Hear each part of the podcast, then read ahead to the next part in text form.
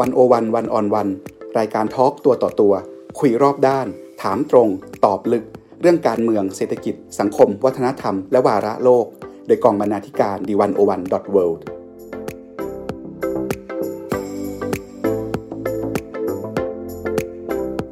สวัสดีค่ะคุณผู้ฟัง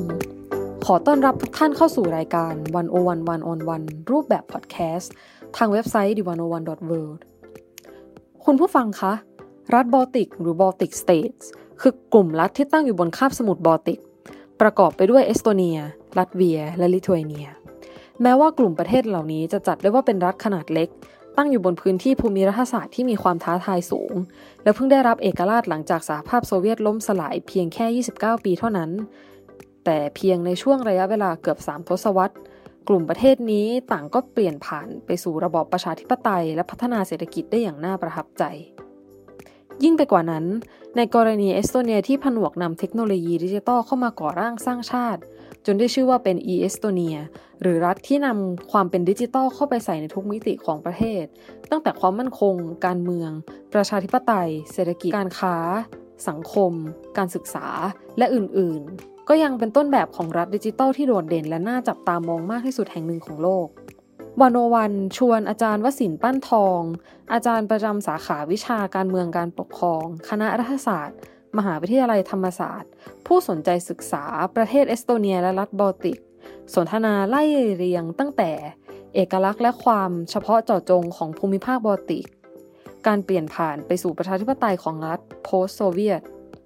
รวมทั้งโฉมหน้าโอกาสและความท้าทายของรัฐดิจิทัลอย่างเอสโตเนีย จนไปถึงความสัมพันธ์อันขมขื่นระหว่างรัสเซียและรัฐบอลติก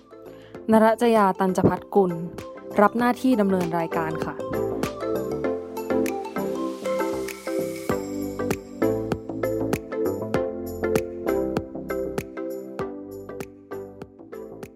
สวัสดีค่ะอาจารย์วสินทร์ครับ สวัสดีครับ ค่ะ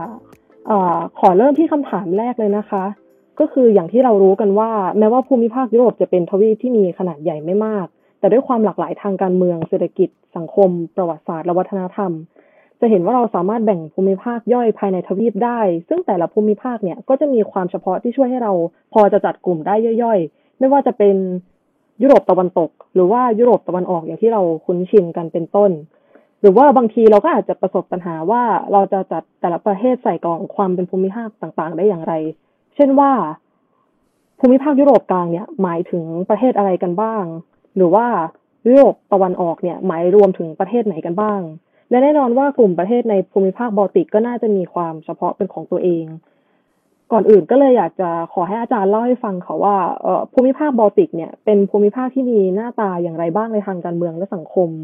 อะไรคือความเข้าใจผิดที่เรามักจะมีต่อภูมิภาคนี้ แล้วก็มันมีความสลับซับซ้อนในมิติไหนบ้างที่เรา มองไม่เห็นอยู่แล้วก็มองข้ามไป ครับก็สำหรับภูมิภาคบอลติกนะครับ ผมก็อยากจะชวนคุยถึงเรื่องความเข้าใจผิดก่อนละกันนะครับ ว่าหลายๆ คนเนี่ยพอได้ยินชื่อภูมิภาคบอลติกก็จะสับสนกับภูมิภาคทะเลบอลติกใช่ไหมครับ จริงๆ เวลาเราพูดถึงBaltic State นะครับหรือว่ารัฐบอลติกเนี่ยเราจะหมายถึงประเทศเอสโตเนีย ลัตเวีย แล้วก็ลิทัวเนียครับ ในขณะเดียวกันก็มีการใช้คำว่าภูมิภาคทะเลบอลติกนะมีคำว่าทะเลด้วยนะครับ ซึ่งเวลาเราพูดถึงภูมิภาคทะเลบอลติกเนี่ย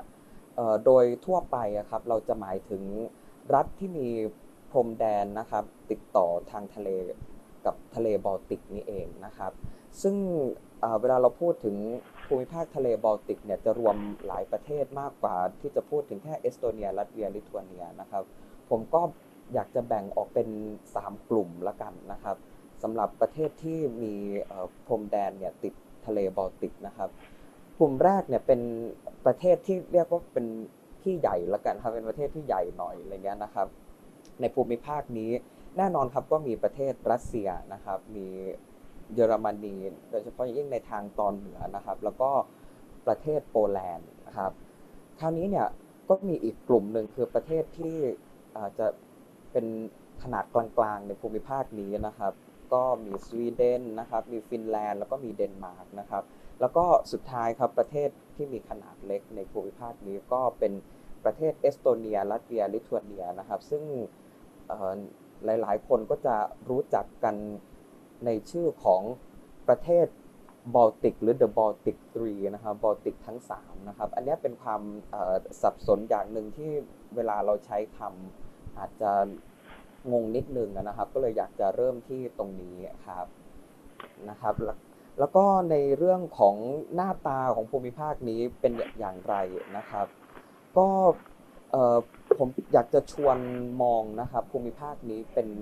สี่ช่วงนะครับทางประวัติศาสตร์ โดย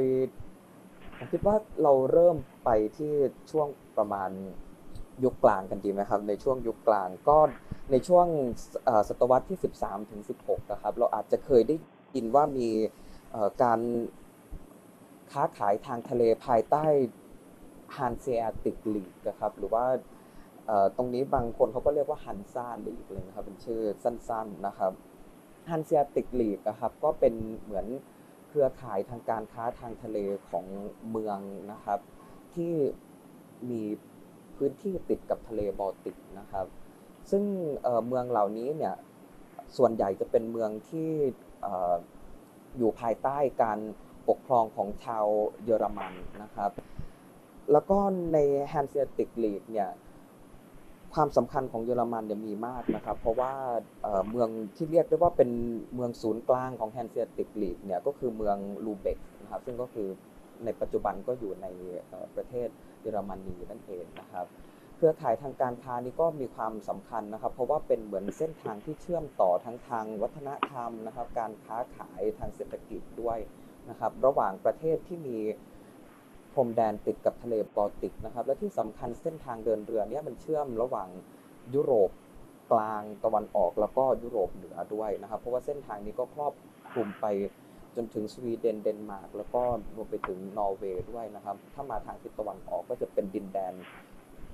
เอสโตเนียในปัจจุบันหรือในอดีตเขาก็จะชื่อว่าลิโวเนียอย่างเงี้ยครับอันนี้ก็เป็นความสำคัญของภูมิภาคทะเลบอลติกในช่วงยุคกลางนะครับคราวนี้พอในช่วงศตวรรษที่ 18 เนี่ย Hanseatic League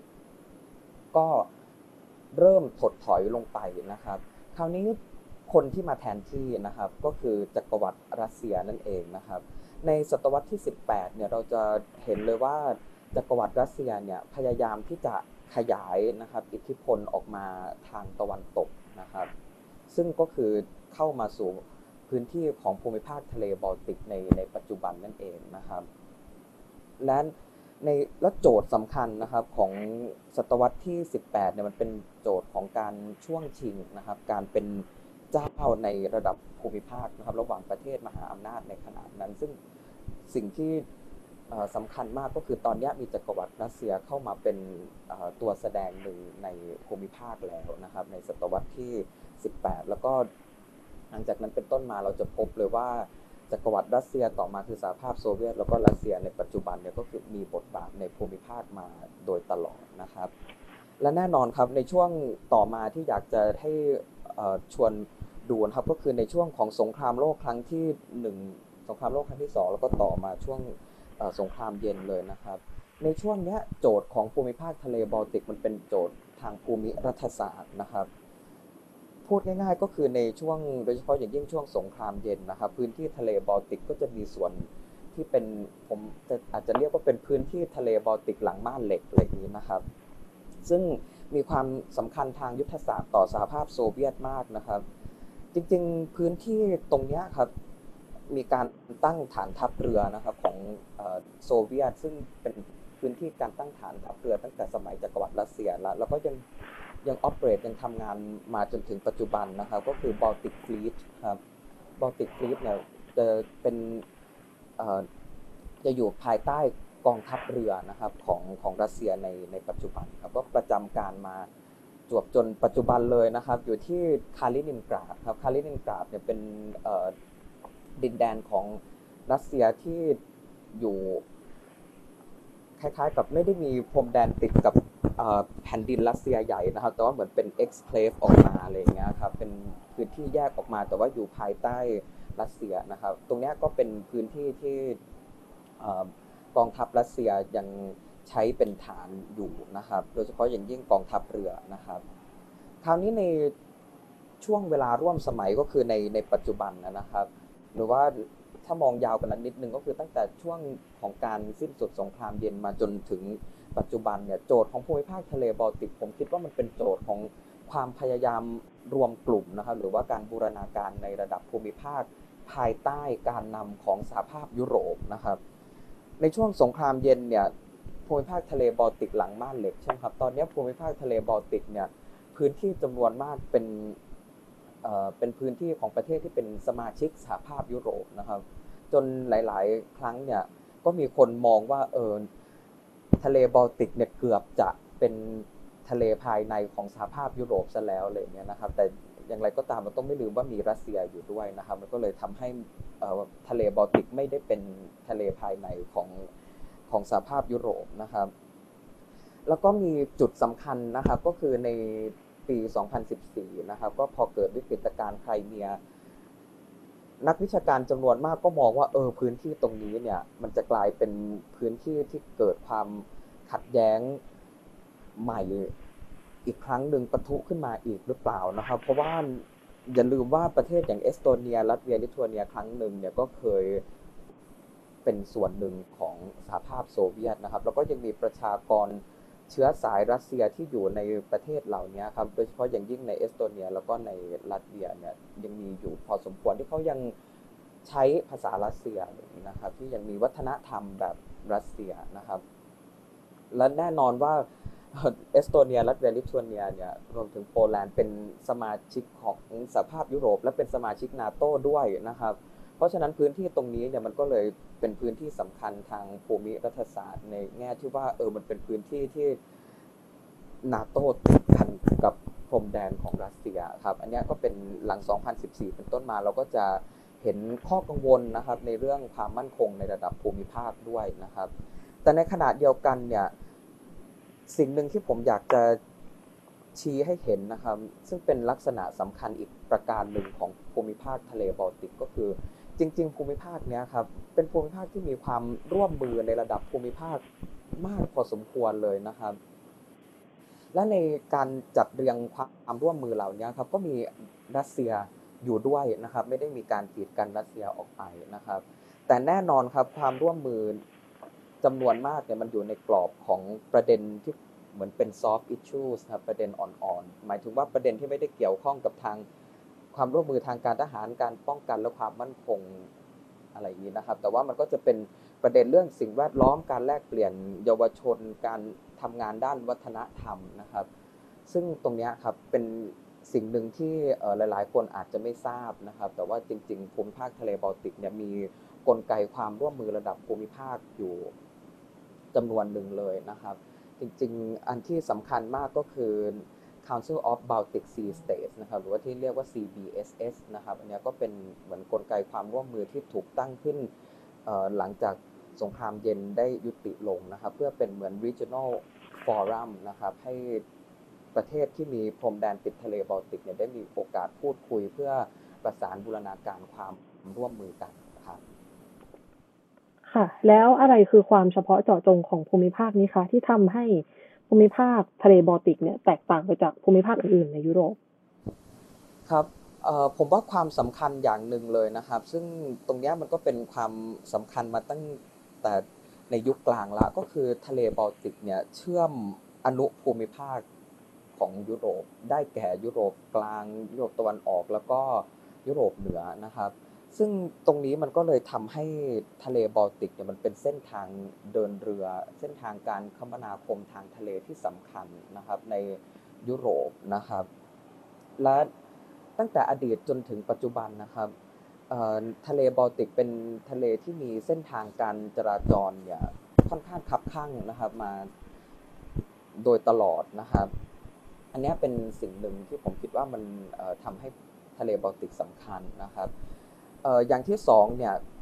อย่างที่ได้พูดไปพอสมควรนะครับในเรื่องของการเป็นพื้นที่ที่เกิดการช่วงชิงทางอำนาจอะไรอย่างนี้นะครับหรือว่าการแข่งขันทางอำนาจแน่นอนครับ ก็อย่างที่ได้เล่าให้ฟังหลังจากปี 2014 หลังจากเกิดวิกฤตการณ์ไครเมียนะครับ ผมก็คิดว่าพื้นที่ทะเลบอลติกเนี่ยมันกลายเป็นพื้นที่ที่ชัดเจนมากว่ามีการแข่งขัน ทางอำนาจระหว่างด้านหนึ่งคือสหภาพยุโรป แล้วก็อีกด้านหนึ่งก็คือรัสเซียนะครับนั้นในขณะเดียวกันเนี่ยถ้าเราจะมองเจาะลึกลงไปอีกนะครับ ผมว่าตรงนี้มันก็เป็นพื้นที่ที่น่าสนใจมาก เพราะว่าในในพื้นที่ของภูมิภาคทะเลบอลติกนะครับ เราจะเห็นว่าโอเคมีประเทศที่เป็นสมาชิกนาโต้นะครับ ได้แก่เอสโตเนียลัตเวีย ลิทัวเนีย โปแลนด์เยอรมันใช่ไหมครับ แล้วก็เดนมาร์ก ในอีกด้านหนึ่งเนี่ยเราก็มีประเทศที่วางตัวเป็นกลางกล่าวคือไม่เข้าไปรวมกลุ่มทางการทหารนะครับก็อย่างเช่นประเทศฟินแลนด์สวีเดนนะครับประเทศที่เป็น neutral และในขณะเดียวกันก็มีรัสเซียอีกนะครับเพราะฉะนั้นผมว่าในเรื่องของระเบียบความมั่นคงในระดับภูมิภาคของทะเลบอลติกเนี่ยมันมีความน่าสนใจมากเพราะมันมีทั้งอย่างที่บอกไปมีประเทศที่ เรียกได้ว่าแข่งกันอะไรเงี้ยครับแล้วก็ในขณะเดียวกันมีประเทศที่วางตัวเป็นกลาง แต่อาจจะใกล้ชิดกับฝั่งของนาโตมากกว่าอะไรอย่างเงี้ยครับ ผมว่ามันเลยทำให้พลวัตเรื่องระเบียบความมั่นคงในระดับภูมิภาคเนี่ยมันน่าสนใจมากนะครับ อันนี้ก็เป็นสิ่งที่ผมคิดว่าทำให้ภูมิภาคเนี่ยมันยูนิคแล้วก็มีความน่าศึกษาครับ ค่ะขอขยับลงมาเล็กกว่านี้อีกนิดนึงนะคะ สักครู่นี้ก็คืออาจารย์ได้พูดถึงกลุ่มทะเลบอลติก ซึ่งมีทั้งประเทศเล็กประเทศขนาดกลาง แล้วก็ประเทศใหญ่ทีนี้อยากจะขอชวนอาจารย์คุยเกี่ยวกับกลุ่มประเทศทะเลบอลติกเล็ก ๆ นะคะ หรือว่าที่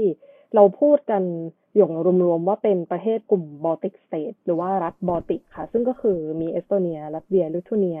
คืออยากทราบว่าสามประเทศนี้นะคะ เราสามารถมองเป็นเนื้อเดียวกันได้ไหมคะ หรือว่าหาก แต่ละประเทศเนี่ยมีความแตกต่าง อะไรคือจุดแตกต่างสำคัญทางการเมืองเศรษฐกิจแล้วก็สังคมของสามประเทศนี้ค่ะครับจริงๆเนี่ยประเทศสาธารณรัฐบอลติกทั้ง3เนี่ยนะครับเอสโตเนีย ลัตเวียลิทัวเนียสำหรับผมเนี่ยผมคิดว่าเขามีความต่างกันมากกว่าที่จะเหมือนกันนะครับจริงๆผมไม่ได้เป็นคนเดียวที่คิดอย่างนี้นะครับมีนักวิชาการในภูมิภาคเนี่ยเขาก็ ได้พูดอย่างหนึ่งไว้น่าสนใจมากเขาบอกว่าจริง ๆ สิ่งที่พวกเราทั้ง 3 ประเทศเนี่ยมีเหมือนกันก็คือการ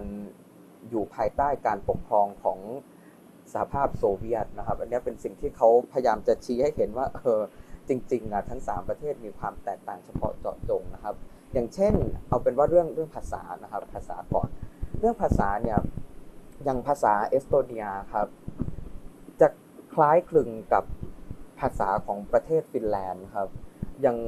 ผมเรียนภาษาเอสโตเนียเนี่ยพอผมฟังภาษา Finnish แล้วก็คล้ายๆกับภาษาไทยกับภาษาลาวครับที่เราฟังกันแล้วเราจะเข้าใจซึ่งกันและกันในระดับหนึ่งเจ็ดสิบเปอร์เซ็นต์ขึ้นไปอะไรอย่างเงี้ยครับ ผมก็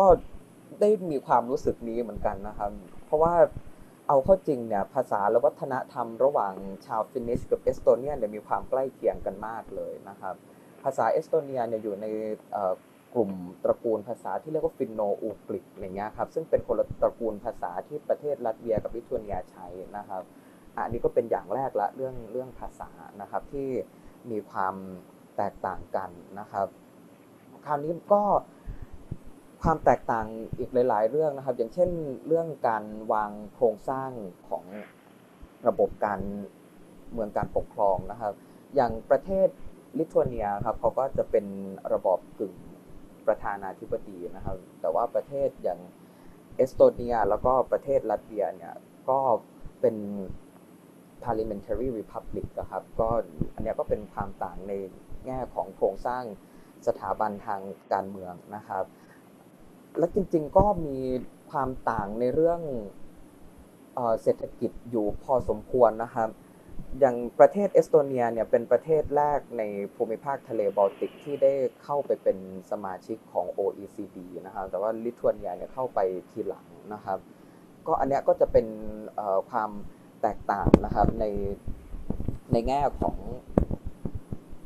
ความการพัฒนาทางทางเศรษฐกิจในในระดับภูมิภาคถ้าเราเจาะลึกลงไปอะไรอย่างนี้นะครับ จริง ๆ ความต่างยังโอ้ยังไล่ได้อีกเยอะมากเลยครับ ในในทางประวัติศาสตร์นะครับ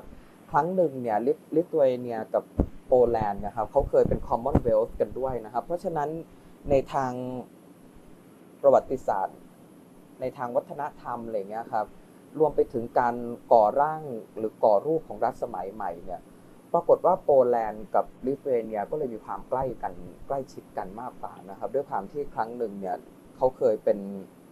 Commonwealth นะครับ Polish Lithuanian Commonwealth ที่เรารู้จักกันนะครับ ก็เขาก็อยู่กันเป็น Commonwealth อย่างเงี้ยครับตั้งในตั้งแต่ศตวรรษที่ 16 ถึง 18เลยนะครับ อันนี้ก็เป็นความแตกต่าง แต่ถ้าเรามาดูประเทศเอสโตเนียเนี่ยวัฒนธรรมจำนวนมากของเขาก็ได้รับอิทธิพลจากเยอรมันมากกว่าที่จะได้รับจากโปแลนด์อะไรอย่างเงี้ยครับ ถ้าเราซูมลึกๆลงไปเนี่ยโอ้จริงๆความต่างเยอะๆเลยครับ ค่ะ ก็น่าสนใจมาก ๆ เลยนะคะ ทีนี้อยากจะขอเคลื่อนประเด็นมาเป็นที่เรื่องเอสโตเนียค่ะ คือ อย่างที่ทราบกันว่าอย่างในภูมิภาคบอลติกเนี่ยเคยตกอยู่ภายใต้การปกครองแบบคอมมิวนิสต์ของสหภาพโซเวียตในช่วงสงครามเย็น แล้วก็พอโซเวียตล่มสลายเนี่ยเอ่อประเทศเหล่านี้ก็เข้าสู่กระบวนการเปลี่ยนผ่านไปสู่ประชาธิปไตย แล้วก็ทราบมาว่าระบอบประชาธิปไตยของเอ่อ ประเทศในรัฐบอลติกนะคะ รวมถึงโดยเฉพาะเอสโตเนียเนี่ยลงหลักปักฐานได้อย่างค่อนข้างมีเสถียรภาพเมื่อเทียบกับอดีตประเทศคอมมิวนิสต์อื่นๆ อย่างเช่น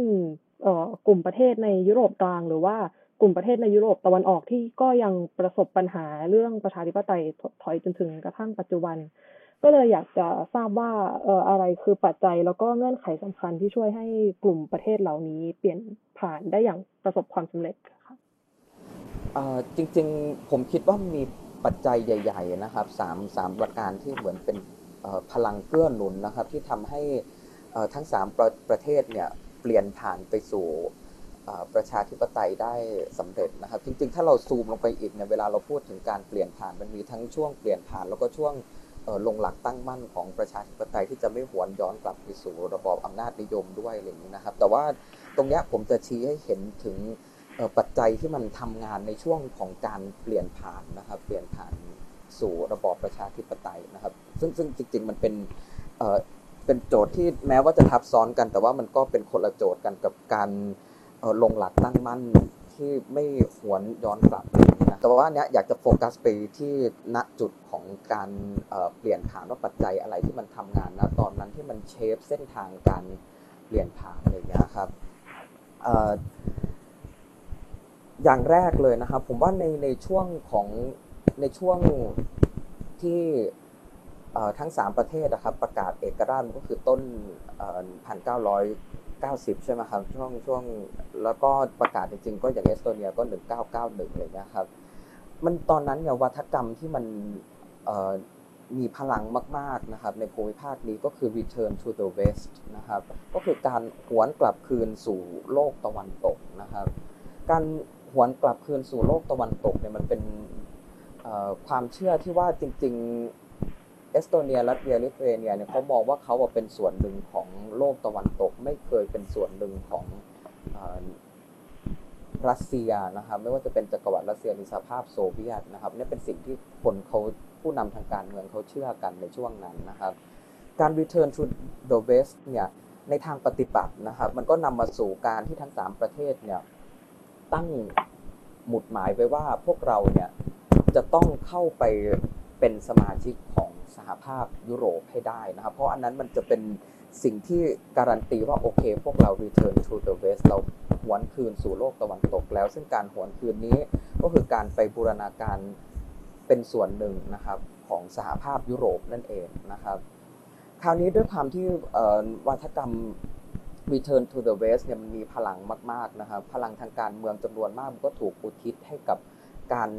สมัครเข้าไปเป็นสมาชิกสหภาพยุโรปนะครับ อันนี้จะชัดเจนมากในประเทศเอสโตเนียนะครับ คราวนี้ประเทศใด ๆ ก็ตามเนี่ยที่สมัครเข้าเป็น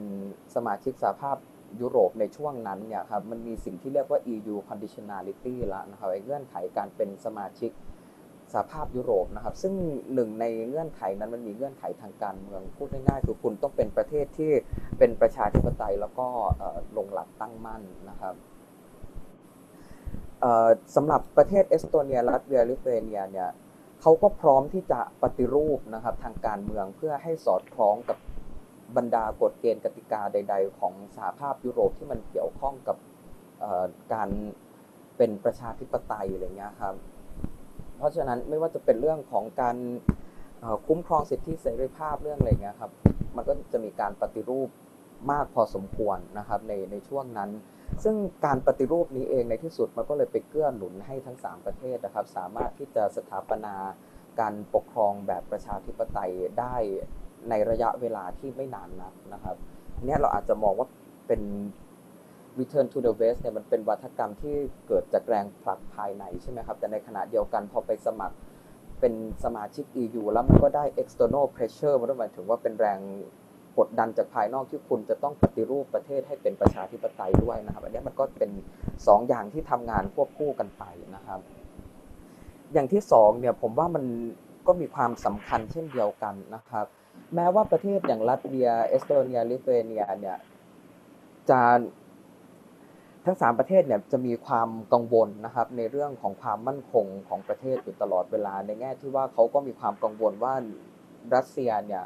จะเข้ามาแทรกแซงการเมืองภายในของเขาอีกหรือไม่นะครับ อย่างไรก็ตามเนี่ยถึงแม้ว่าจะมีความกังวลเนี้ยครับบทบาทของกองทัพเนี่ยไม่ได้สำคัญมากนักนะครับในในช่วงของการเปลี่ยนผ่านในช่วงแรกอย่างเงี้ยครับ ปรากฏว่า มันเป็นการเปลี่ยนผ่านที่นำโดยรัฐบาลพลเรือนนะครับ และแน่นอนครับในประเทศทั้ง 3 ประเทศเนี่ยสิ่งที่เราเห็นชัดก็คือ civilian control นะครับก็คือรัฐบาลพลเรือนก็มีการตรวจสอบควบคุมกองทัพนะครับ เพราะฉะนั้นเราถึงเห็นว่ากองทัพเองเนี่ยก็สุดท้ายก็เลยให้การสนับสนุนการเปลี่ยนผ่านโดยที่ไม่ได้เข้ามา แทรกแซงนะครับ ก็ให้มันเป็นเรื่องของฝ่ายพลเรือนจัดการนะครับอันนี้ก็เป็นอีกประเด็นหนึ่งนะครับ แล้วก็อย่างที่3นะครับ อันนี้อาจจะชัดเจนในเอสโตเนีย แล้วก็ลัตเวีย แต่ว่าอาจจะไม่ชัดเจนนักในลิทัวเนียนะครับ คือในช่วงที่ทั้ง 3 ประเทศนะครับ ยังอยู่ภายใต้การปกครองของสหภาพโซเวียตนะครับเป็นส่วนหนึ่งของสหภาพโซเวียตเนี่ย ก็จะมีชาวรัสเซียครับเข้ามาตั้งถิ่นฐานนะครับ ย้ายเข้ามาอยู่ในทั้งเอสโตเนีย ทั้งในลัตเวียแล้วก็ลิทัวเนียนะครับ อย่างไรก็ตามพอหลังจากที่ประกาศเอกราชแล้วเนี่ยประชากรเชื้อสายรัสเซียที่มีอยู่ในเอสโตเนียแล้วก็รัสเซียเนี่ยมีจำนวนมากนะครับ อย่างของเอสโตเนียกับรัสเซียเนี่ยประมาณเรียกได้ว่าเกือบหนึ่งในสี่ของประชากรเลยครับ จะมีเชื้อสายรัสเซียนะครับ อย่างในลิทัวเนียเนี่ยน้อยหน่อยนะครับ ถ้าจำไม่ผิดจะไม่ถึงสิบเปอร์เซ็นต์ด้วยซ้ำนะครับ คราวนี้ในช่วงของการเปลี่ยนผ่านเนี่ยลัตเวียแล้วก็เอสโตเนียก็เลยต้องคิดถึงเรื่องโจทย์ของชนกลุ่มน้อยด้วยนะครับ ซึ่งในที่สุดแล้วเนี่ยโจทย์นี้มันก็ถูกคลี่คลายออกมาเป็นเรื่องของกฎหมายการให้สัญชาตินะครับ ว่าสุดท้ายแล้วเอสโตเนียกับลัตเวียเนี่ยจะให้สัญชาติกับ ประชากรที่มีเชื้อสายรัสเซียเนี่ยที่อยู่ในพื้นที่ประเทศเขาโดยอัตโนมัติหรือไม่นะครับ ซึ่งสุดท้ายแล้วเนี่ยกฎหมายสัญชาตินี้ก็ได้บัญญัติไว้ว่าไม่ได้ให้อัตโนมัตินะครับ ก็จะต้องมีการสอบนะครับภาษาเอสโตเนียเป็นต้นนะครับ จะต้องมีความรู้ความเข้าใจเกี่ยวกับประเทศเอสโตเนียนะครับถึงจะได้มาซึ่งสัญชาตินะครับ ซึ่งก็ไม่ได้ง่ายสำหรับชาวเชื้อสายรัสเซียนะครับ โดยเฉพาะอย่างยิ่งครั้งหนึ่งเนี่ยเขาเคยเป็นชนกลุ่มใหญ่ใช่ไหมครับ เพราะว่าในสหภาพโซเวียตในชาวรัสเซียเนี่ยก็เป็นประชากรส่วนมากนะครับ ครั้งหนึ่งเขาเคยรู้สึกว่าเขาเป็นประชากรส่วนมาก แต่ตอนนี้เขากลายมาเป็นชนกลุ่มน้อยแล้ว มันก็นำมาสู่ tension หรือว่าความตึงเครียดนะครับ ระหว่างประชากรเชื้อสายรัสเซียในพื้นที่นะครับ กับรัฐบาลรัสเซียแล้วโทษทีครับกับรัฐบาลเอสโตเนีย แล้วก็ลัตเวียในในขณะนั้นอะไรเงี้ยนะครับ ปรากฏว่าในที่สุดแล้วเนี่ยแนวทางการจัดการกับชนกลุ่มน้อยนะครับ ของทั้งเอสโตเนียแล้วก็รัสเซียเนี่ยมันก็เป็นการลงไม้แข็งถูกไหมครับ เพราะว่าคือไม่ได้ให้สัญชาติอัตโนมัตินะครับถ้าปรากฏว่าในที่สุดแล้วการลงไม้แข็งนี่แหละมันเลยทำให้สามารถจัดการกับชนกลุ่มน้อยได้ในความหมายที่ว่าเขาก็ไม่ได้มีการลุกคือครับขึ้นมาต่อต้าน ซึ่งถ้าเราลองคิดว่าเออ ถ้าเกิดการลุกฮือในช่วงเปลี่ยนผ่านนะครับมันจะทำให้พลังทางการเมืองเนี่ยแทนที่จะได้โฟกัส กับเรื่องการปฏิรูปทางการเมือง มันจะต้องมาโฟกัส กับเรื่องการแก้ปัญหาชนกลุ่มน้อยด้วยนะครับ ในที่สุดพอมันไม่ต้องไปจัดการกับปัญหาชนกลุ่มน้อยที่มันรุนแรงนะครับ เพราะว่าเขาก็ในที่สุดแล้วในเอสโตเนียในลัตเวียเนี่ยชนกลุ่มน้อยเขาไม่ได้เรียกร้องที่จะขอแยกตัวออกไปนะครับ พอไม่ต้องจัดการกับโจทย์นี้ พลังทางการเมืองก็เลยมาโฟกัสที่เรื่องของการปฏิรูปทางการเมืองได้ มันก็เลยทำให้การเปลี่ยนผ่าน หรือว่าเส้นทางไปสู่ประชาธิปไตยเนี่ยมันไม่ได้ถูกหันเหให้บิดไปในทางใดทางหนึ่งนะครับ ก็มุ่งมุ่งตรงไปสู่บนทางของของการปฏิรูปภายใต้เงื่อนไขทางการเมืองของสหภาพยุโรปนะครับ ประกอบกับวัฒกรรม return to the west ครับ อันนี้ผมคิดว่ามันเป็นปัจจัยหลักๆนะครับที่ทำให้ ทั้ง 3 ประเทศเนี่ยสามารถที่จะเปลี่ยนผ่านสู่ประชาธิปไตยได้ครับค่ะ ในบรรดา 3 ประเทศนี้นะคะ ทราบมาว่าเอสโตเนียเนี่ยเป็นประเทศที่มีมิติมิติหนึ่งที่มีความโดดเด่นมาก ซึ่งก็คือมิติในการนำนวัตกรรมดิจิทัลเนี่ยเข้ามาพัฒนาประเทศทั้งในด้านการเมืองและเศรษฐกิจ อยากทราบว่าตั้งแต่เริ่มต้นเนี่ยทำไมเอสโตเนียถึงเล็งเห็น แล้วก็เลือกใช้เทคโนโลยีดิจิทัลเข้ามาเป็นเครื่องมือคะ ครับเออจริงๆนะครับสำหรับประเทศเอสโตเนียเนี่ยเขามีความชัดเจนมากๆนะครับ ตั้งแต่ในช่วงการประกาศเอกราชเลยนะครับ ว่าเขาเนี่ยชาไม่reform ประเทศเขาจะ leapfrog ก็คือมันจะไม่ค่อยๆไม่ค่อย ๆ ปฏิรูปแต่มันจะก้าวกระโดดเลยอะไรเงี้ยครับ ซึ่งสิ่งที่ไอเดียเรื่องการ leapfrogging อะไรเงี้ยครับมันก็ มาจากรัฐบาลแรกนะครับ หลังจากการประกาศเอกราชนะครับ รัฐบาลแรกที่มาจากการเลือกตั้งนะครับผู้นำรัฐบาลในขณะนั้นนายกรัฐมนตรีนะครับก็คือมาร์ท ลาร์นะครับรัฐรัฐมนตรีในช่วงนั้นนะครับ เป็นรัฐมนตรีที่จำนวนหนึ่งเนี่ยก็เป็นรัฐมนตรีอายุน้อยเป็นรัฐบาลแรกที่มีอายุน้อยนะครับ แล้วตัวมาร์ตลาเองเขาเคยให้สัมภาษณ์ว่าในช่วงนั้นเนี่ยด้วยความที่มีแต่คนอายุน้อย แล้วก็ เหมือนสิ่งหนึ่งที่มันเกิดขึ้นตอนนั้นคือเขาจะภารกิจของเขาคือจะต้องเหมือนสร้างรัฐใหม่เลยครับสร้างรัฐใหม่ในความหมายที่ว่าจะต้องสร้างกลไกในการบริหารจัดการเหมือนพวกเขาก็แยกประเทศออกมาจะต้องมีการเช่น ตั้งแบงก์ชาติใหม่สร้างรัฐสภาใหม่อะไรอย่างเงี้ยครับเออหมายถึงว่าไม่ได้สร้างตึกรัฐสภานะครับแต่ว่าหมายถึงก็มีรัฐสภาใหม่เป็นต้นเลยนี้นะครับ ออกแบบระบบการเมืองกลไกการบริหารจัดการ ในภาครัฐทำนองนี้นะครับเขาก็จะต้องทำของพวกนี้ใหม่ แล้วเขาก็บอกว่าด้วยความที่เขาอายุน้อยเขาก็มีสิ่งที่เรียกว่า crazy ideas นี่เป็นคำของเขาเองเลยนะครับ แล้วเขาก็ถ้าใช้ในคำปัจจุบันผมก็มาคิดทีหลังว่าเออมันอาจจะเป็นสิ่งที่เรียกว่าทำ sandbox เลยเงี้ย sandboxing the country ทำให้ประเทศเป็นกระบะทรายแล้วทดลองไอเดียใหม่ ๆ เลยอะไรเงี้ยครับเพราะฉะนั้นด้วยความที่มีจุดเริ่มต้นในในลักษณะดังกล่าวครับผมว่ามันก็เลยเอื้อให้เขากล้าที่จะนำเอา เทคโนโลยีใหม่ ๆ เข้ามาใช้ในการบริหารจัดการภาครัฐนะครับ อันนี้เป็นเรื่องของปัจจัยเกื้อหนุนนะครับ อีกอย่างหนึ่งเนี่ยผมว่ามันเป็นและสำคัญมากว่ามันเป็นเรื่องของแรงกดดันในทางเศรษฐกิจในขณะนั้นด้วยครับ เพราะว่าประเทศเอสโตเนียเนี่ยก็พอแยกตัวออกมาแล้วเนี่ยก็เกิดปัญหาทางเศรษฐกิจมากทีเดียวนะครับ คราวนี้มันก็จะต้องหาทางออก ให้กับปัญหาเศรษฐกิจเหล่านั้นนะครับ แล้วเราก็ต้องไม่ลืมว่าในช่วงทศวรรษที่ 1990 เนี่ยในช่วงนั้นเองมันเริ่มมีในช่วงกลางๆทศวรรษที่พันเก้าร้อยเก้าสิบเรามี commercial internet แล้วมีอะไรแล้วอย่างนี้นะครับลองถ้าเราลองจินตนาการว่าเออถ้าสมมติเขาออกมาจากโซเวียตตั้งแต่ 80 เส้นทางอาจจะต่างก็ได้เพราะตอนนั้น commercial internet มันยังไม่แพร่แพร่หลายอะไรอย่างนี้นะครับ อันนี้มันก็เป็นสิ่งหนึ่งที่เกิดขึ้นคือเขาก็ใช้โอกาส ในช่วงนั้นนะครับ ในการที่จะทดลองเอาเทคโนโลยีใหม่ ๆ มาใช้ในในภาครัฐด้วยนะครับอีกอย่างหนึ่งนะครับ ในประเทศเอสโตเนียเนี่ยเขาก็แม้ว่าเขาจะเป็นประเทศเล็กครับ แต่ว่าในแง่ของการเชื่อมต่อระหว่างหมู่บ้านระหว่างเมืองอะไรของเขาอย่างเงี้ยครับ มันก็ยังมีความยากลำบากหน่อยหนึ่งในช่วงต้นๆนนะครับ แล้วก็เป็นประเทศเมืองหนาวใช่ไหมครับ คราวนี้โจทย์มันคือว่า เออจะทำยังไงให้ประชาชนนะครับ สามารถเข้าใช้บริการสาธารณะได้ แม้ว่าจะอยู่หมู่บ้านห่างกัน หรือว่าแม้ว่าจะเผชิญกับไอ้ความหนาวเย็นในช่วงหน้าหนาวอะไรเงี้ยเขาคนอาจจะไม่อยากออกจากบ้านเขาก็โซลูชันก็คือนี่ไงครับเราก็เอาเทคโนโลยีมาใช้ทำให้คนสามารถใช้บริการสาธารณะได้จากบ้านให้ได้มากที่สุดเลยนะครับ มันก็เป็นสิ่งที่เกิดขึ้นต่อเนื่องกันมานะครับ อ้ทั้งหมดทั้งปวงเนี่ยประกอบกันเพราะว่าเนี้ยมันเป็นในส่วนของปัจจัยภายในนะครับ คราวนี้เรามาดูในในระดับที่กว้างขึ้น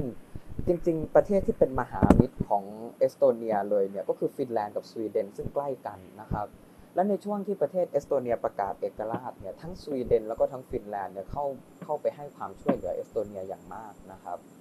และการให้ความช่วยเหลือในด้านหนึ่งเนี่ยมันก็เป็นเหมือนการถ่ายทอด องค์ความรู้ด้านเทคโนโลยีไปให้เอสโตเนียด้วยนะครับ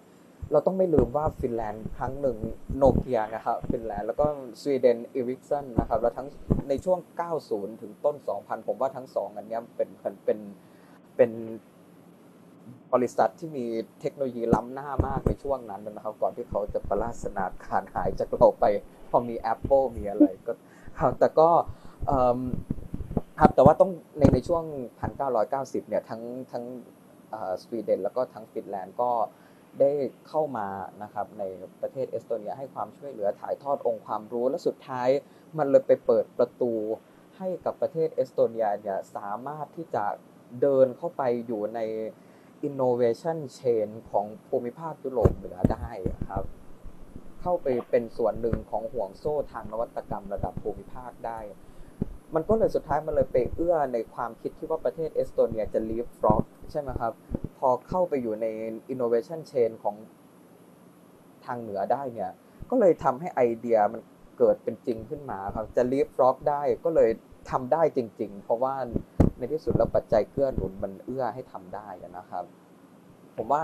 เนี้ยครับมันก็เลยเป็นปัจจัยที่ทำงานร่วมกันที่ในที่สุดก็ผลักให้ประเทศเอสโตเนียเนี่ยสามารถที่จะ สร้างรัฐดิจิทัลขึ้นมาได้นะครับ และที่สำคัญอีกอย่างหนึ่งนะครับ ก็คือพอสร้างได้แล้วเนี่ยโจทย์ต่อไปมันคือจะทำยังไงให้อยู่ได้เรื่อยๆ ถูกไหมครับ เพราะว่าถ้าหลายประเทศเนี่ยรัฐบาลเปลี่ยนวาระทางการเมืองเปลี่ยน ก็ปรับแนวทางการปฏิรูปประเทศไปอีกด้านหนึ่งนะครับ แต่ในกรณีของประเทศเอสโตเนียเนี่ยเรียกได้ว่าตั้งแต่รัฐบาลมาร์ตลาสองนะครับ คือมาร์ตลาเขาได้เป็นรัฐบาลในช่วง การเปลี่ยนเปลี่ยนการประกาศเอกราชนะครับ เสร็จแล้วเขาก็ก็มีรัฐบาลใหม่แล้วเขาได้กลับมารับเลือกตั้งอีกในช่วงประมาณ 1999 2000อะไรเงี้ยครับมาร์ตลาก็ก็กลับมา ตั้งแต่ช่วงนั้นเป็นต้นมาจนถึงปัจจุบันนะครับ ก็เรียกได้ว่า 20 ปีได้นะครับ วาระทางการเมืองในเรื่องของการพัฒนารัฐดิจิทัลเนี่ยมันไม่เคยหายไปเลยนะครับ มีความต่อเนื่องมากนะครับไอความต่อเนื่อง ของในความต่อเนื่องเชิงนโยบายเนี่ยครับมันก็เป็นอีกพลังหนึ่งที่มันทำให้การสร้างรัฐดิจิทัลเนี่ยมันมีความยั่งยืนนะครับมี sustainable เพราะว่าทุกรัฐบาลเนี่ยต่อให้มาจากฝั่งซ้ายขวาหรือกลาง หรือว่ามาจากอุดมการณ์ทางการเมืองที่ต่างกัน แต่สิ่งหนึ่งที่เขาเห็นร่วมกันก็คือการพัฒนาประเทศเอสโตเนียไปในหนทางการเป็น digital state เนี่ยครับ อันนี้ไม่เคยหายไปครับ ต่อให้จะมีการเปลี่ยนขั้วรัฐบาลอะไรก็ตามวาระนี้ไม่เคยหายไปนะครับ ซึ่งตรงนี้เองผมว่ามันเลยทำให้ประเทศเอสโตเนียเนี่ยมีความต่อเนื่องนะครับในการสร้างรัฐดิจิทัลแล้วมันก็เลยพัฒนาไปได้อย่างเขาเรียกว่าสมูทอย่างนี้นะครับ อย่างที่มันมันครับค่ะแล้วทีนี้เกิดอะไรขึ้นบ้างคะพอเอสโตเนียเนี่ยเลือก เทคโนโลยีดิจิทัลมาเป็นเครื่องมือ แล้วก็ผสานเข้ากับการสร้างประชาธิปไตย แล้วก็พัฒนาเศรษฐกิจ อยากทราบว่ารัฐดิจิทัลเนี้ยมีหน้าตาโดยสังเขปยังไงบ้างคะรัฐดิจิทัลของประเทศเอสโตเนียนะครับ ถ้างั้นผมอาจจะลองลองแบ่งเป็นประเด็นย่อยๆ อย่างนี้อย่างอย่างเช่นในในทางเราไปดูโฉมหน้าในทางการเมืองของรัฐดิจิทัลของเอสโตเนียละกันนะครับ อันเป็นอันดับแรก โฉมหน้าทางการเมืองเนี่ยหลาย ๆ คนคงเคยได้ยินแล้วล่ะครับ เรื่อง i-voting นะครับ หรือว่าการลง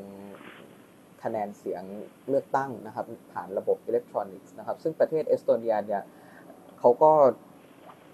เรียกได้ว่าโฆษณาตัวเองอยู่พอสมควรว่าเนี่ยแบบเรานี่แหละเป็น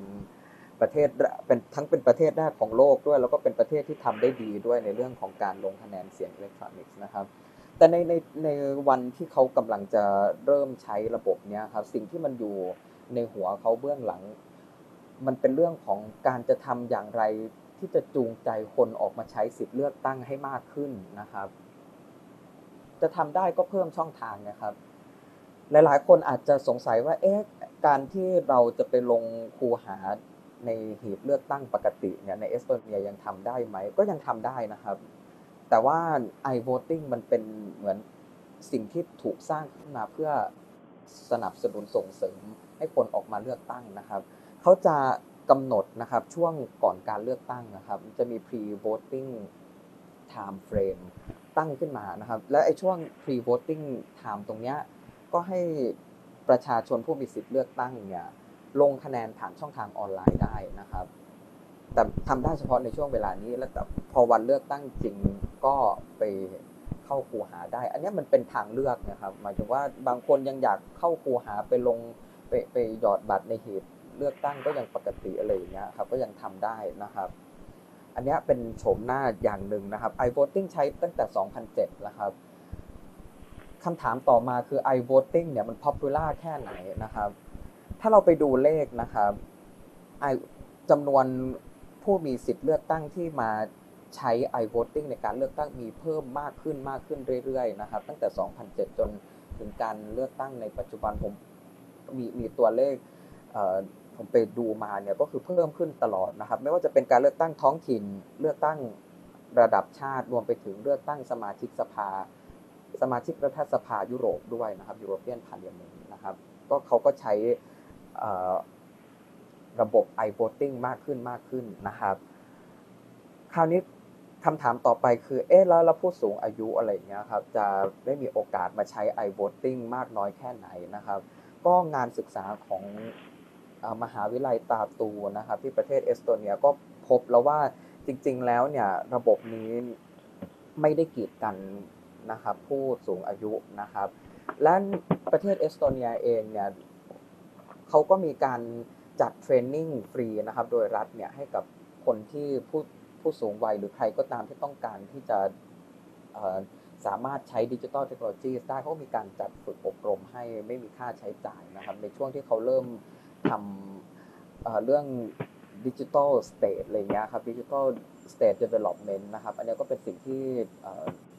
เขาทำมาโดยตลอดนะครับ เพราะฉะนั้น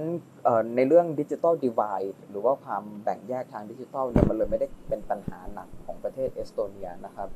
สิ่งที่เราสังเกตได้ก็คือตลอดระยะเวลาที่ผ่านมาตั้งแต่ 2007 ที่มีการใช้ i-voting ยังไม่เคยเห็นมีการประท้วงนะครับ ว่าโอ้ระบบนี้มันไม่ดีระบบนี้มันทำให้เกิดดิจิตอลดีวายอะไรเงี้ยยังไม่เคยเกิดการประท้วงในในแง่นี้นะครับ มันก็เป็นตัวเป็นเหมือนครูอย่างหนึ่งให้เราจับสัญญาณได้ว่าเออจริง ๆ คนเขาก็สนับสนุนนะอะไรเงี้ยครับครับ อันนี้เป็นโฉมหน้าทางการเมือง คราวนี้เรามาดูโฉมหน้าทางทางเศรษฐกิจบ้างนะครับ แล้วก็การการลงทุน อันนี้จะเป็นประเด็นที่ร่วมร่วมสมัยมาก ๆนะครับ ในช่วงไม่กี่ปีที่ผ่านมาประเทศเอสโตเนียนะครับ ได้ออกนโยบายที่เรียกว่า e-residency นะครับ e-residency เนี่ยเป็นนโยบายของเอสโตเนียที่ต้องการดึงดูดนักลงทุนที่มีศักยภาพสูงจากทั่วโลกครับมาลงทุนในเอสโตเนีย โดยที่ไม่ต้องเอาตัวมาอยู่ที่เอสโตเนียครับคือพูดง่ายๆ คือสามารถ เป็นพลเมืองออนไลน์ของเอสโตเนียได้นะครับด้วยความที่ประเทศเอสโตเนียเนี่ยมีโครงสร้างพื้นฐานทางดิจิทัลที่ค่อนข้างพร้อมนะครับ เพราะฉะนั้นไม่ว่าคุณจะอยู่ที่ใดของโลกเนี่ยคุณมาลงทุนในเอสโตเนียในกรอบ e-residency คุณก็มาใช้โครงสร้างพื้นฐานและบริการสาธารณะทางดิจิทัลของเอสโตเนียได้นะครับ e-residency ตัวนี้เองนี่แหละครับที่ผมคิดว่า เออมันก็เป็นนวัตกรรมใหม่อย่างหนึ่งนะครับที่รัฐบาลเอสโตเนียเนี่ยได้ทำขึ้นแล้วก็พยายามที่จะผลักดันนะครับ ถ้าเราไปดูตัวเลขกันจริง ๆ นะครับคนที่สมัครมาเป็น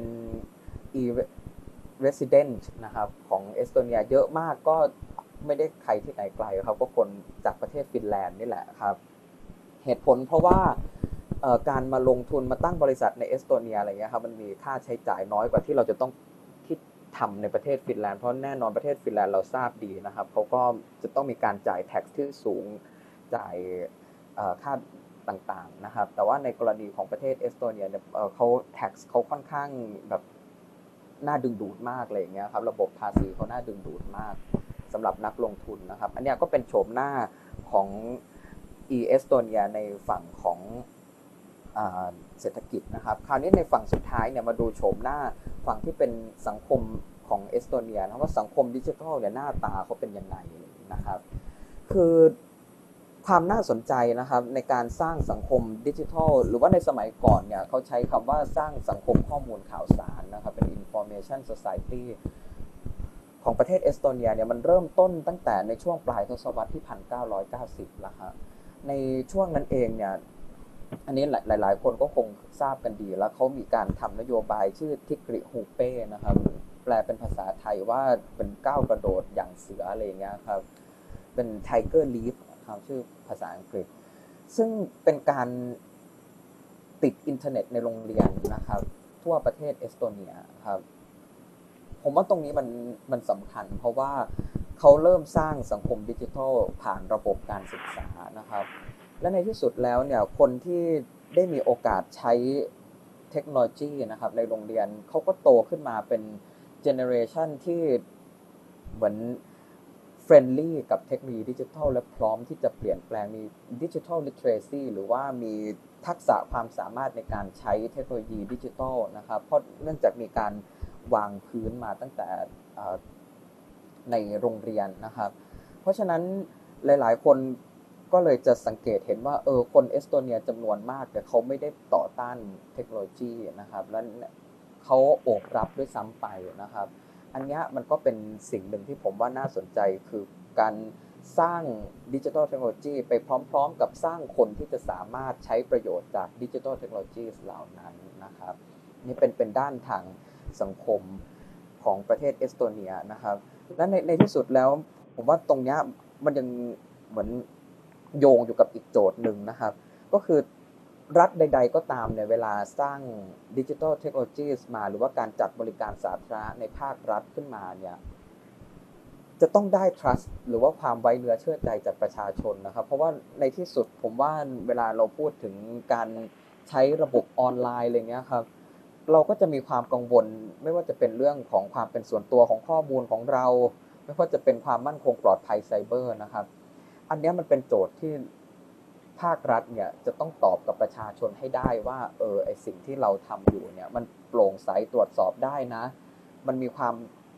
ปลอดภัยมากพอนะที่แฮกเกอร์เนี่ยจะ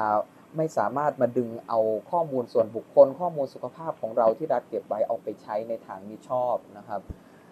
เอสโตเนียทำได้อย่างหนึ่งเพราะว่าหนึ่งในเรื่องของ infrastructure ของเขาอะครับ ระบบที่เขาใช้เนี่ย by default เลยนะครับ มันเป็นระบบที่ประชาชนที่เป็นเจ้าของข้อมูลสามารถ trace back หรือว่าติดตามสืบย้อนไปได้ว่ารัฐเอาข้อมูลอะไรไปใช้บ้างนะครับ มันจะมีการแจ้งเตือนในระบบ เพราะฉะนั้นไม่ว่ารัฐจะเอาข้อมูลอะไรไปใช้เนี่ยประชาชนรู้นะครับ กระทรวงไหนเอาไปใช้วันไหนนาทีไหนแล้วมันจะมีการ notify ในระบบนะครับนี่ประชาชนก็ล็อกอินเข้าไปดูได้ คราวนี้ในเรื่องของ trust อย่างที่ 2 อันนี้อาจจะยากหน่อยเรื่องการตอบโจทย์เรื่องความมั่นคงปลอดภัยไซเบอร์นะครับ ประเทศเอสโตเนียเคยโดนโจมตีไซเบอร์ในปี 2007 ซึ่งเป็นเคสที่ popular มาก ใครๆที่พูดเรื่องความมั่นคงไซเบอร์ก็หลีกเลี่ยงไม่ได้ที่จะต้องพูดเรื่องการโจมตีไซเบอร์ต่อเอสโตเนียในปี 2007 นะครับ แต่ว่าอันนี้พูดแบบรวบรัดตัดตอนก็คือ แน่นอนการโจมตีเกิดขึ้นมีผลกระทบนะครับ หมายถึงว่า มีเว็บไซต์ในภาครัฐของเอสโตเนียจำนวนหนึ่งถูกโจมตี พอคนไปคลิกจะเข้าไปดูเว็บเนี่ยมันก็เด้งออกเลยนะครับ แต่ในที่สุดแล้วประเทศเอสโตเนียสามารถที่จะกู้สถานการณ์ได้โดยเร็วนะครับ ด้วยความช่วยเหลือของนาโต้ด้วยและประเทศที่เป็นพันธมิตรกับเอสโตเนียนะครับ แต่แทนที่ประชาชนจะกลัวว่าแบบเฮ้ยเราโดนโจมตีไซเบอร์ สุดท้ายประชาชนเห็นว่ารัฐสามารถที่จะกู้สถานการณ์ได้เลยกลายเป็นการ สร้างให้ประชาชนเชื่อว่าถ้าเกิดการโจมตีไซเบอร์ขึ้นรัฐเอาอยู่นะครับ อันนี้มันก็เลยเป็นสิ่งที่ทำให้ประชาชนก็ให้ความไว้เนื้อเชื่อใจกับรัฐนะครับ พอสมควรเลยนะครับ ค่ะ แล้วพอนำเทคโนโลยีดิจิตอลมาใช้เนี่ย แล้วฟังดูแล้วเทคโนโลยีดิจิตอลเนี่ยส่งเสริม เนื้อหาสาระของความเป็นประชาธิปไตยอยู่แล้วในระดับหนึ่งแล้วอยากทราบว่าทีนี้เนี่ยมันมีมิติที่เทคโนโลยีนี้เนี่ยมันไปลดทอน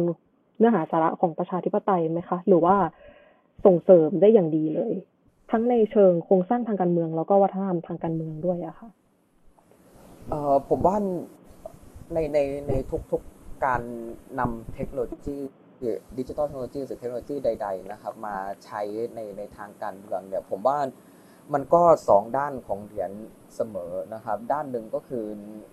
เอามาใช้เนี่ยเพื่อที่จะส่งเสริมนะครับ ให้ประชาชนเนี่ยสามารถใช้สิทธิและเสรีภาพได้ดียิ่งขึ้น ง่ายยิ่งขึ้น สะดวกยิ่งขึ้นนะครับ แต่ในอีกด้านหนึ่งเนี่ยเทคโนโลยีต่างๆ ก็ถูกเอามาใช้ควบคุมทางการเมืองก็ได้ถูกไหมครับตรวจการ ตรวจตราพื้นที่ดิจิทัลเนี่ยหรือว่าไอ้เรื่อง surveillance ต่างๆ ก็เกิดขึ้นได้ก็ด้วยการนำดิจิทัลเทคโนโลยีมาใช้นะครับ ในกรณีของประเทศเอสโตเนียครับ เราจะเห็นว่าเทคโนโลยีต่างๆเนี่ย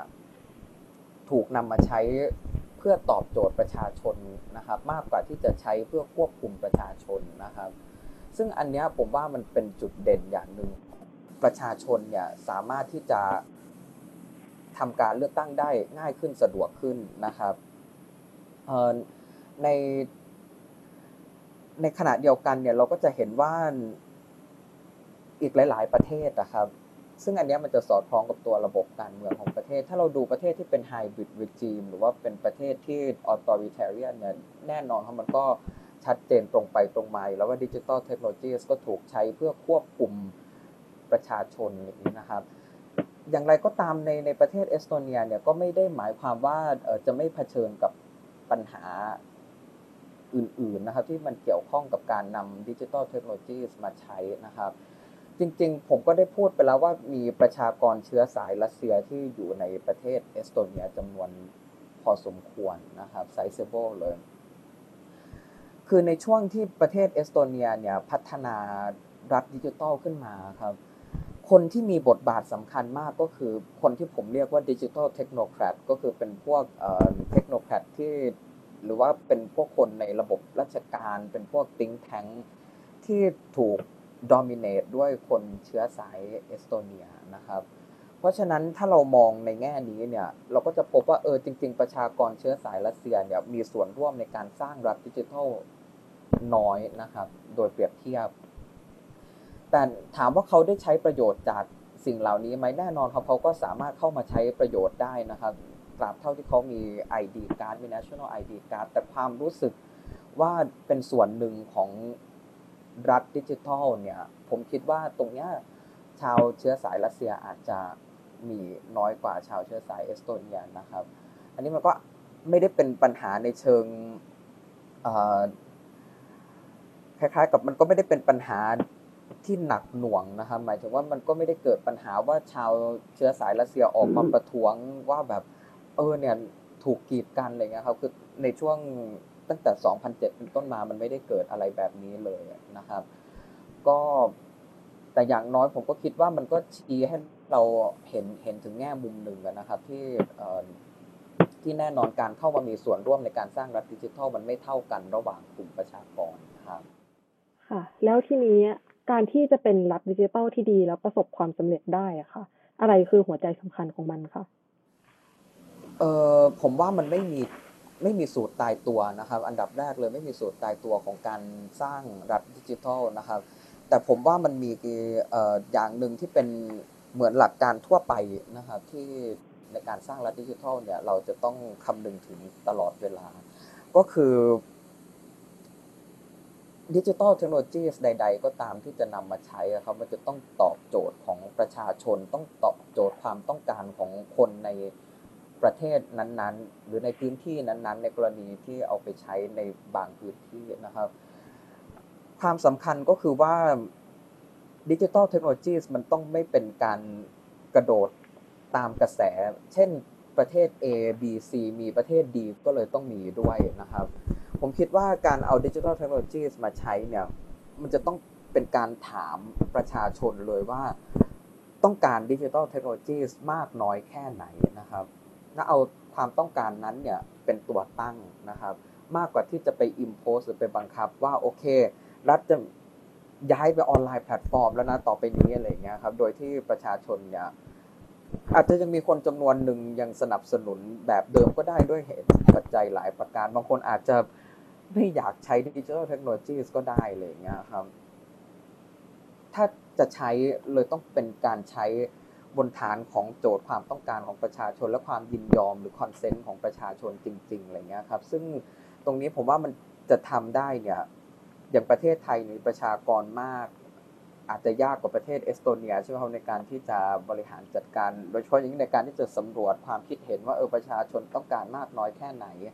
แต่ผมว่าอย่างน้อยที่สุดเนี่ยมันจะต้องมีการปรึกษาหารือกับประชาชนในระดับที่สมควรนะครับก่อนที่จะเอาดิจิทัลเทคโนโลยีที่สำคัญมาใช้ไม่ว่าจะเป็นระบบการเลือกตั้งออนไลน์ ประชาชนอาจจะไม่ต้องการก็ได้นะครับหรือถ้าเขาต้องการเนี่ยเราก็จะต้องคุยกับประชาชนแล้วว่าโอเค จะต้องมีการออกแบบอย่างไร เพื่อที่จะไม่ทิ้งใครไว้ข้างหลังนะครับ คนที่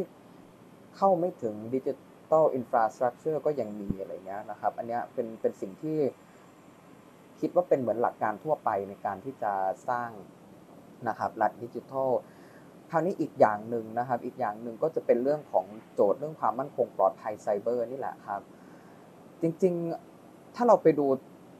ดัชนีความมั่นคงปลอดภัยไซเบอร์เนี่ย อันนี้พูดกลับมาประเทศไทยนิดนึงนะครับของเราก็ถือว่าอยู่ในระดับที่น่าพึงพอใจนะครับ ในในระดับหนึ่งเลยนะครับ ไม่ไม่ได้แย่เลยนะครับ แต่คราวนี้โจทย์ก็อยู่ที่ว่า จะทำอย่างไรให้ประชาชนอีกครับ เชื่อว่าข้อมูลส่วนบุคคลของเขาเนี่ยที่ถูกเก็บไปโดยรัฐเนี่ย ไม่ว่าจะเป็นอาจจะการสแกนใบหน้าการสแกนม่านตาการสแกนลายนิ้วมือและข้อมูลอื่น ๆ ที่เราต้องให้ภาครัฐไปเพื่อที่ จะแลกกับการใช้ประโยชน์จากดิจิทัลเทคโนโลยีหรือว่าใช้บริการสาธารณะในภาครัฐนะครับ คือจะทำยังไงให้ประชาชนแบบเชื่อมั่นว่าเออมันถูกเก็บรักษาอย่างปลอดภัยนะอะไรเงี้ยครับ ซึ่งมันก็จะมาสู่โจทย์ของการทำให้โปร่งใสและตรวจสอบได้ by default นะครับ ก็คือตัวระบบเองเนี่ยจะใช้ระบบอะไรก็ตาม แต่มันต้องทำให้ชัดเจนเลยว่า ตรวจสอบได้เลยว่าเออ ข้อมูลเนี้ยรัฐเอาไปใช้วันไหนอย่างไรเพื่ออะไรนะครับ อันนี้เป็นสิ่งที่ผมคิดว่าถอดบทเรียนได้นะครับค่ะ แล้วถ้าเรามองไปในอนาคตอีกหน่อยนะคะ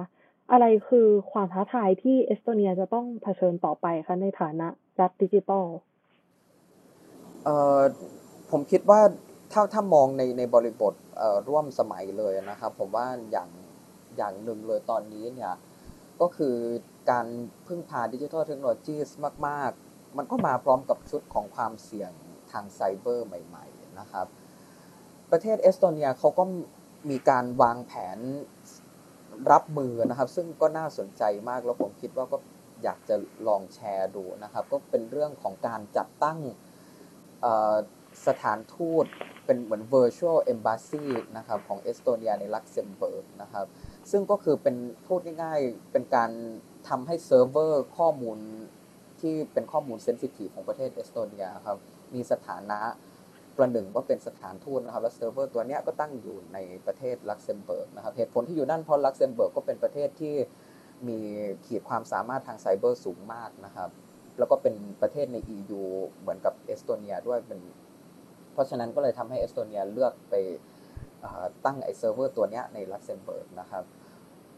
มันเป็นแผนสำรองของเอสโตเนีย เพราะว่าเขาก็มีความกังวลว่าในอนาคตถ้าเขาถูกโจมตีไซเบอร์เนี่ยอย่างน้อยก็มีข้อมูลไป backup ที่ลักเซมเบิร์กไว้นะครับถ้าไอ้ข้อมูลที่อยู่ในเอสโตเนียมันหายไปก็ยังมีอยู่ที่ลักเซมเบิร์กนะครับอันนี้ก็เป็นแนวทางการจัดการอย่างหนึ่งนะครับ อีกอย่างหนึ่งเนี่ยผมว่าอันนี้มันเป็นสิ่งที่ทั่วโลกก็ เอาเป็นว่าหลาย ๆ ประเทศทั่วโลกก็เผชิญกับมันนะครับ เรื่องของว่าจะเป็น disinformation บางคนเรียกว่า fake news อะไรเงี้ยครับ มันก็มาพร้อมกับการใช้โซเชียลมีเดียมาพร้อมกับการใช้พวกดิจิทัลแพลตฟอร์มต่าง ๆ นะครับ อันนี้มันก็เป็นสิ่งที่ผมคิดว่าประเทศเอสโตเนียก็เผชิญอยู่พอสมควร โดยเฉพาะอย่างยิ่งในเรื่อง disinformation จากฝั่งของรัสเซียนะครับ ซึ่ง ประชากรเชื้อสายรัสเซียที่อยู่ในเอสโตเนียเนี่ยจำนวนมากก็ยังติดตามข่าวสารที่เป็นภาษารัสเซียจากรัสเซียอยู่นะครับ ตรงนี้ผมก็คิดว่าไอ้แพลตดิจิตอลแพลตฟอร์มต่างๆ ของสื่อจากรัสเซียที่ชาวเชื้อสายรัสเซียในเอสโตเนียใช้งานเนี่ย อันนี้ก็อาจจะเป็นอีกความท้าทายหนึ่งของเขาครับ ค่ะ แล้ว ในตอนนี้เนี่ยเราอยู่ในโลกที่หลาย ๆ คนก็เรียกว่าเป็นโลก new normal นะคะ ซึ่งในโลกใบนี้เนี่ย เป็นโลกที่พื้นที่ดิจิตอลทวีความสำคัญขึ้นมากเลยทีเดียว อยากทราบว่านี่จะเป็นโอกาสของเอสโตเนียที่มีนวัตกรรมทางดิจิตอลในมิติใดบ้างคะ ครับเอ่อผมว่าโอกาสเนี่ยมีอย่างน้อยๆสามอย่างนะครับ อย่างแรกเลยเนี่ย ประเทศเอสโตเนียในช่วงหลาย ๆ ปีที่ผ่านมาเขาพยายามทำ nation branding มาก ๆ นะครับ แล้วลงทุนไปกับกับไอ้การสร้างเครื่องหมายการค้า e เอสโตเนียเยอะมากนะครับมีถึงขั้นมีการตั้งมูลนิธิขึ้นมาเลยนะครับ เป็นเหมือนfoundation หนึ่งขึ้นมา เพื่อที่จะทำเรื่องของการแลกเปลี่ยนองค์ความรู้ด้าน รัฐบาลอิเล็กทรอนิกส์กับประเทศอื่นอะไรเงี้ยครับมีการให้คนมาดูงานในเอสโตเนียอะไรเงี้ยครับอันนี้เขาตั้งตั้งมูลนิธิขึ้นมาทำเรื่องนี้โดยเฉพาะเลย พอโลกหันเข้าสู่ดิจิทัลเทคโนโลยีมากขึ้นนะครับ nation branding แล้วก็เครื่องหมายการค้าของประเทศเอสโตเนียตรงนี้แหละครับผมว่ามันเป็นโอกาสของเขาที่จะเอาเครื่องหมายการค้านี้ไปสแตมป์ในหลายประเทศมากยิ่งขึ้นนะครับ เพราะว่าเขามีโน้ตฮาวเขามีเทคโนโลยี และที่สำคัญเขาสามารถใช้เครือข่ายทางการทูตในฐานะที่เป็นสมาชิก EU นะครับในและในฐานะที่เป็นสามารถใช้ของพวกนี้ครับในการที่จะสร้างสิ่งที่เรียกว่าดิจิทัลโคออเปอเรชันนะครับกับประเทศอื่นๆมากขึ้นมากขึ้นเรื่อยๆนะครับแล้วมันก็จะเป็นประโยชน์กับประเทศเอสโตเนีย ทั้งในเรื่องสถานะในเวทีระหว่างประเทศด้วยเขาเป็นประเทศเล็กใช่ไหมครับแต่ว่า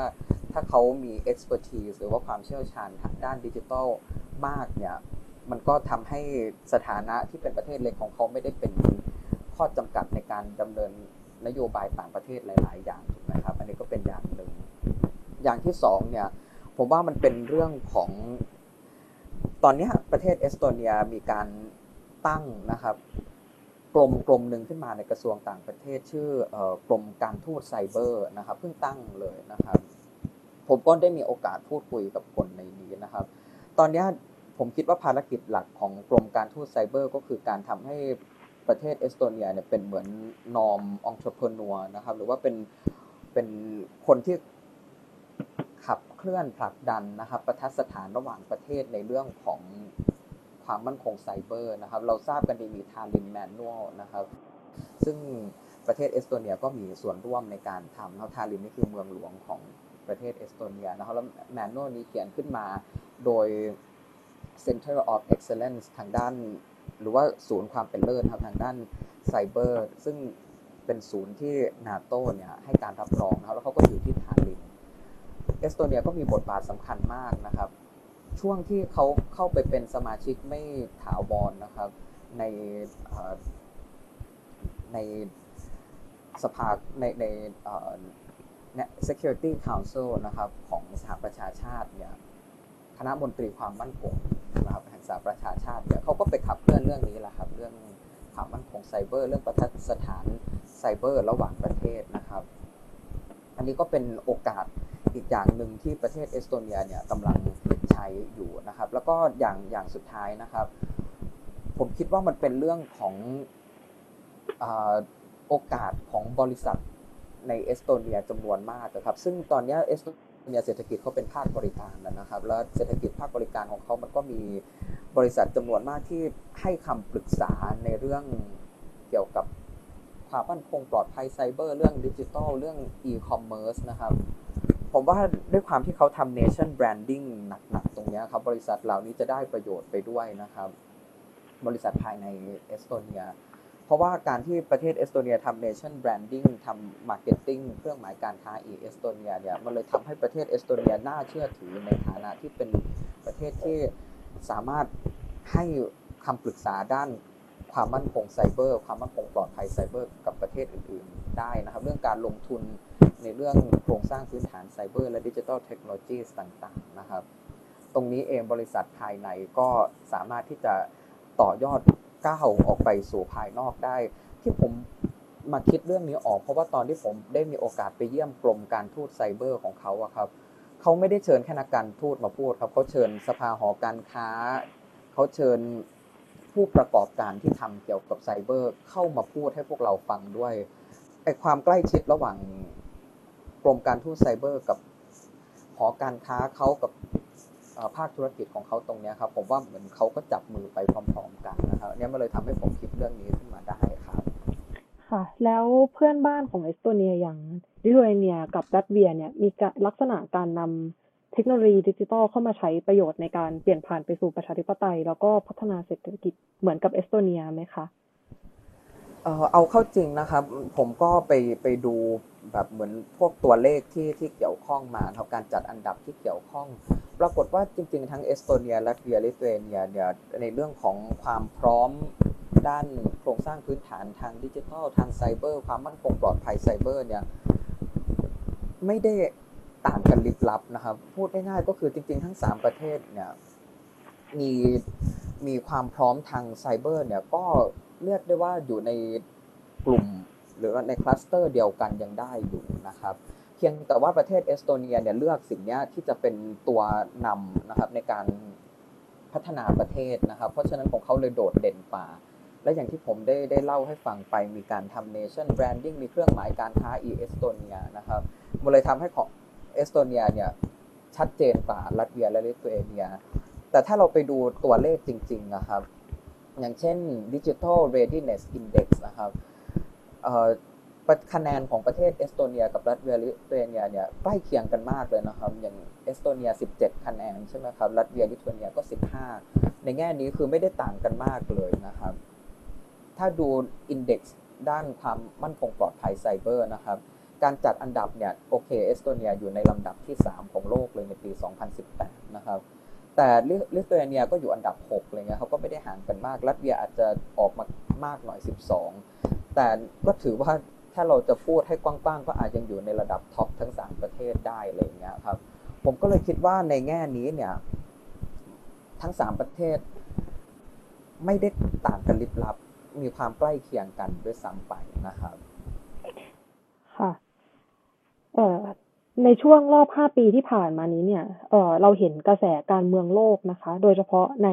ยุโรปกับอเมริกาเนี่ย เราจะเห็นว่ามีกระแสการเมืองแบบขวาจัดประชานิยม เกิดขึ้น ซึ่งกระแสการเมืองเหล่านี้เนี่ย เน้นไปที่การต่อต้านความหลากหลายทางเชื้อชาติ วัฒนธรรม แล้วก็ความหลากหลายทางเพศ ซึ่งเออในทีนี้เนี่ยอยากจะทราบว่ากระแสการเมืองเช่นนี้เนี่ย เราพบในภูมิภาคบอลติกเหมือนกับภูมิภาคอื่น ๆ ในยุโรปไหมคะ แล้วก็มันร้อนแรงจนกระทั่งมันกลายเป็นวาระทางการเมืองหรือไม่อย่างไรคะอ๋อครับจริงๆ เรื่องนี้เนี่ย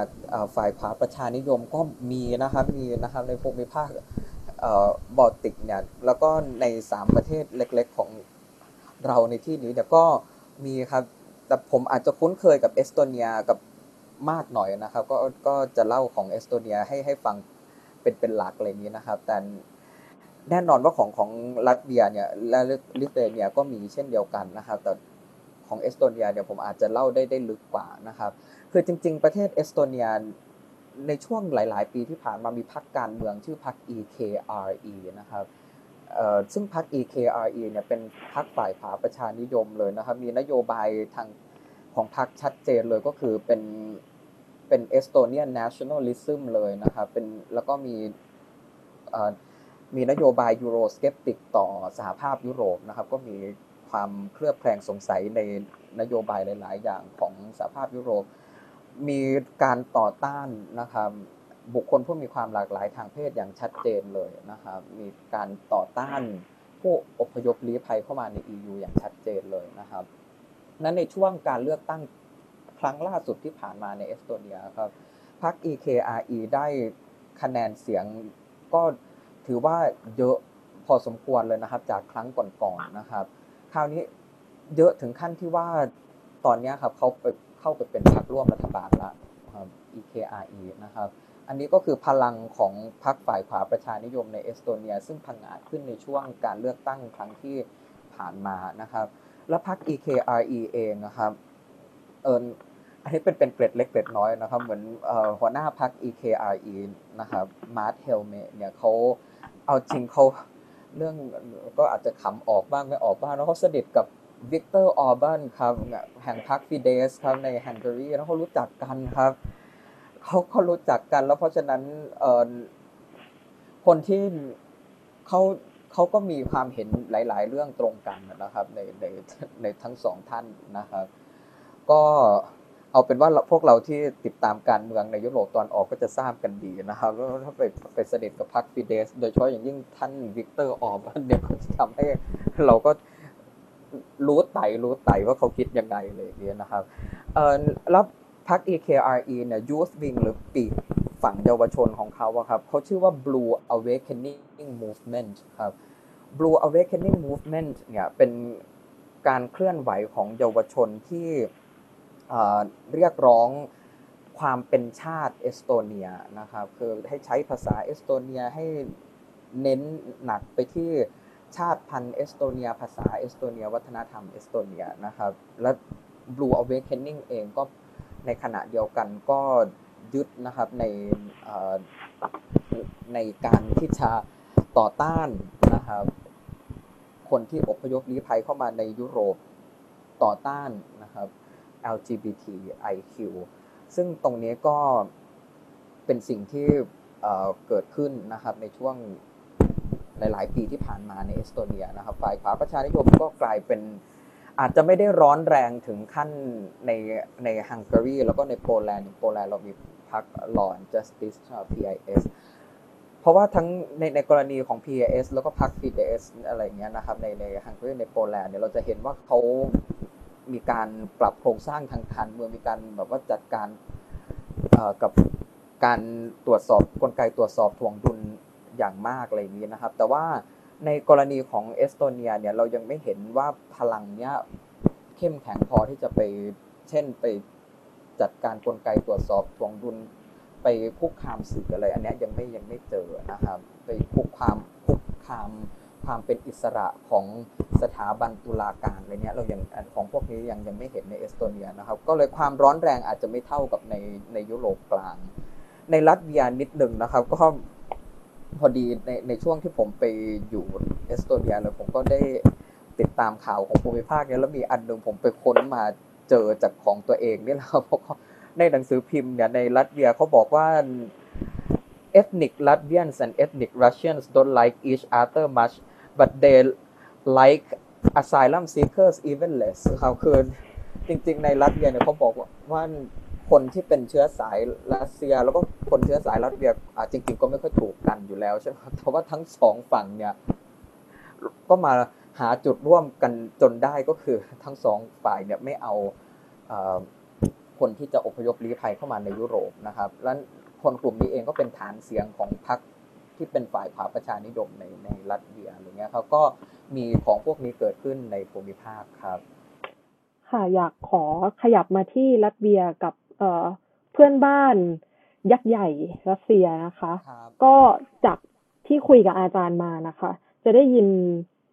รัสเซียเข้ามามีบทบาทเกี่ยวกับภูมิภาคนี้พอสมควร ทีนี้เนี่ย เอ่อแล้วอาจารย์ก็ได้เล่าว่ารัสเซียเนี่ย คือมีท่าทีที่ค่อนข้างจะคุกคามภูมิภาคนี้พอสมควรนะคะ คืออยากทราบว่า เออแล้วถ้าเปรียบเทียบกับสหภาพยุโรปล่ะคะ ในเมื่อสหภาพยุโรปก็ถือว่าเป็น กลุ่มอำนาจที่ค่อนข้างใหญ่เหมือนกัน แต่ว่าทำไมทาง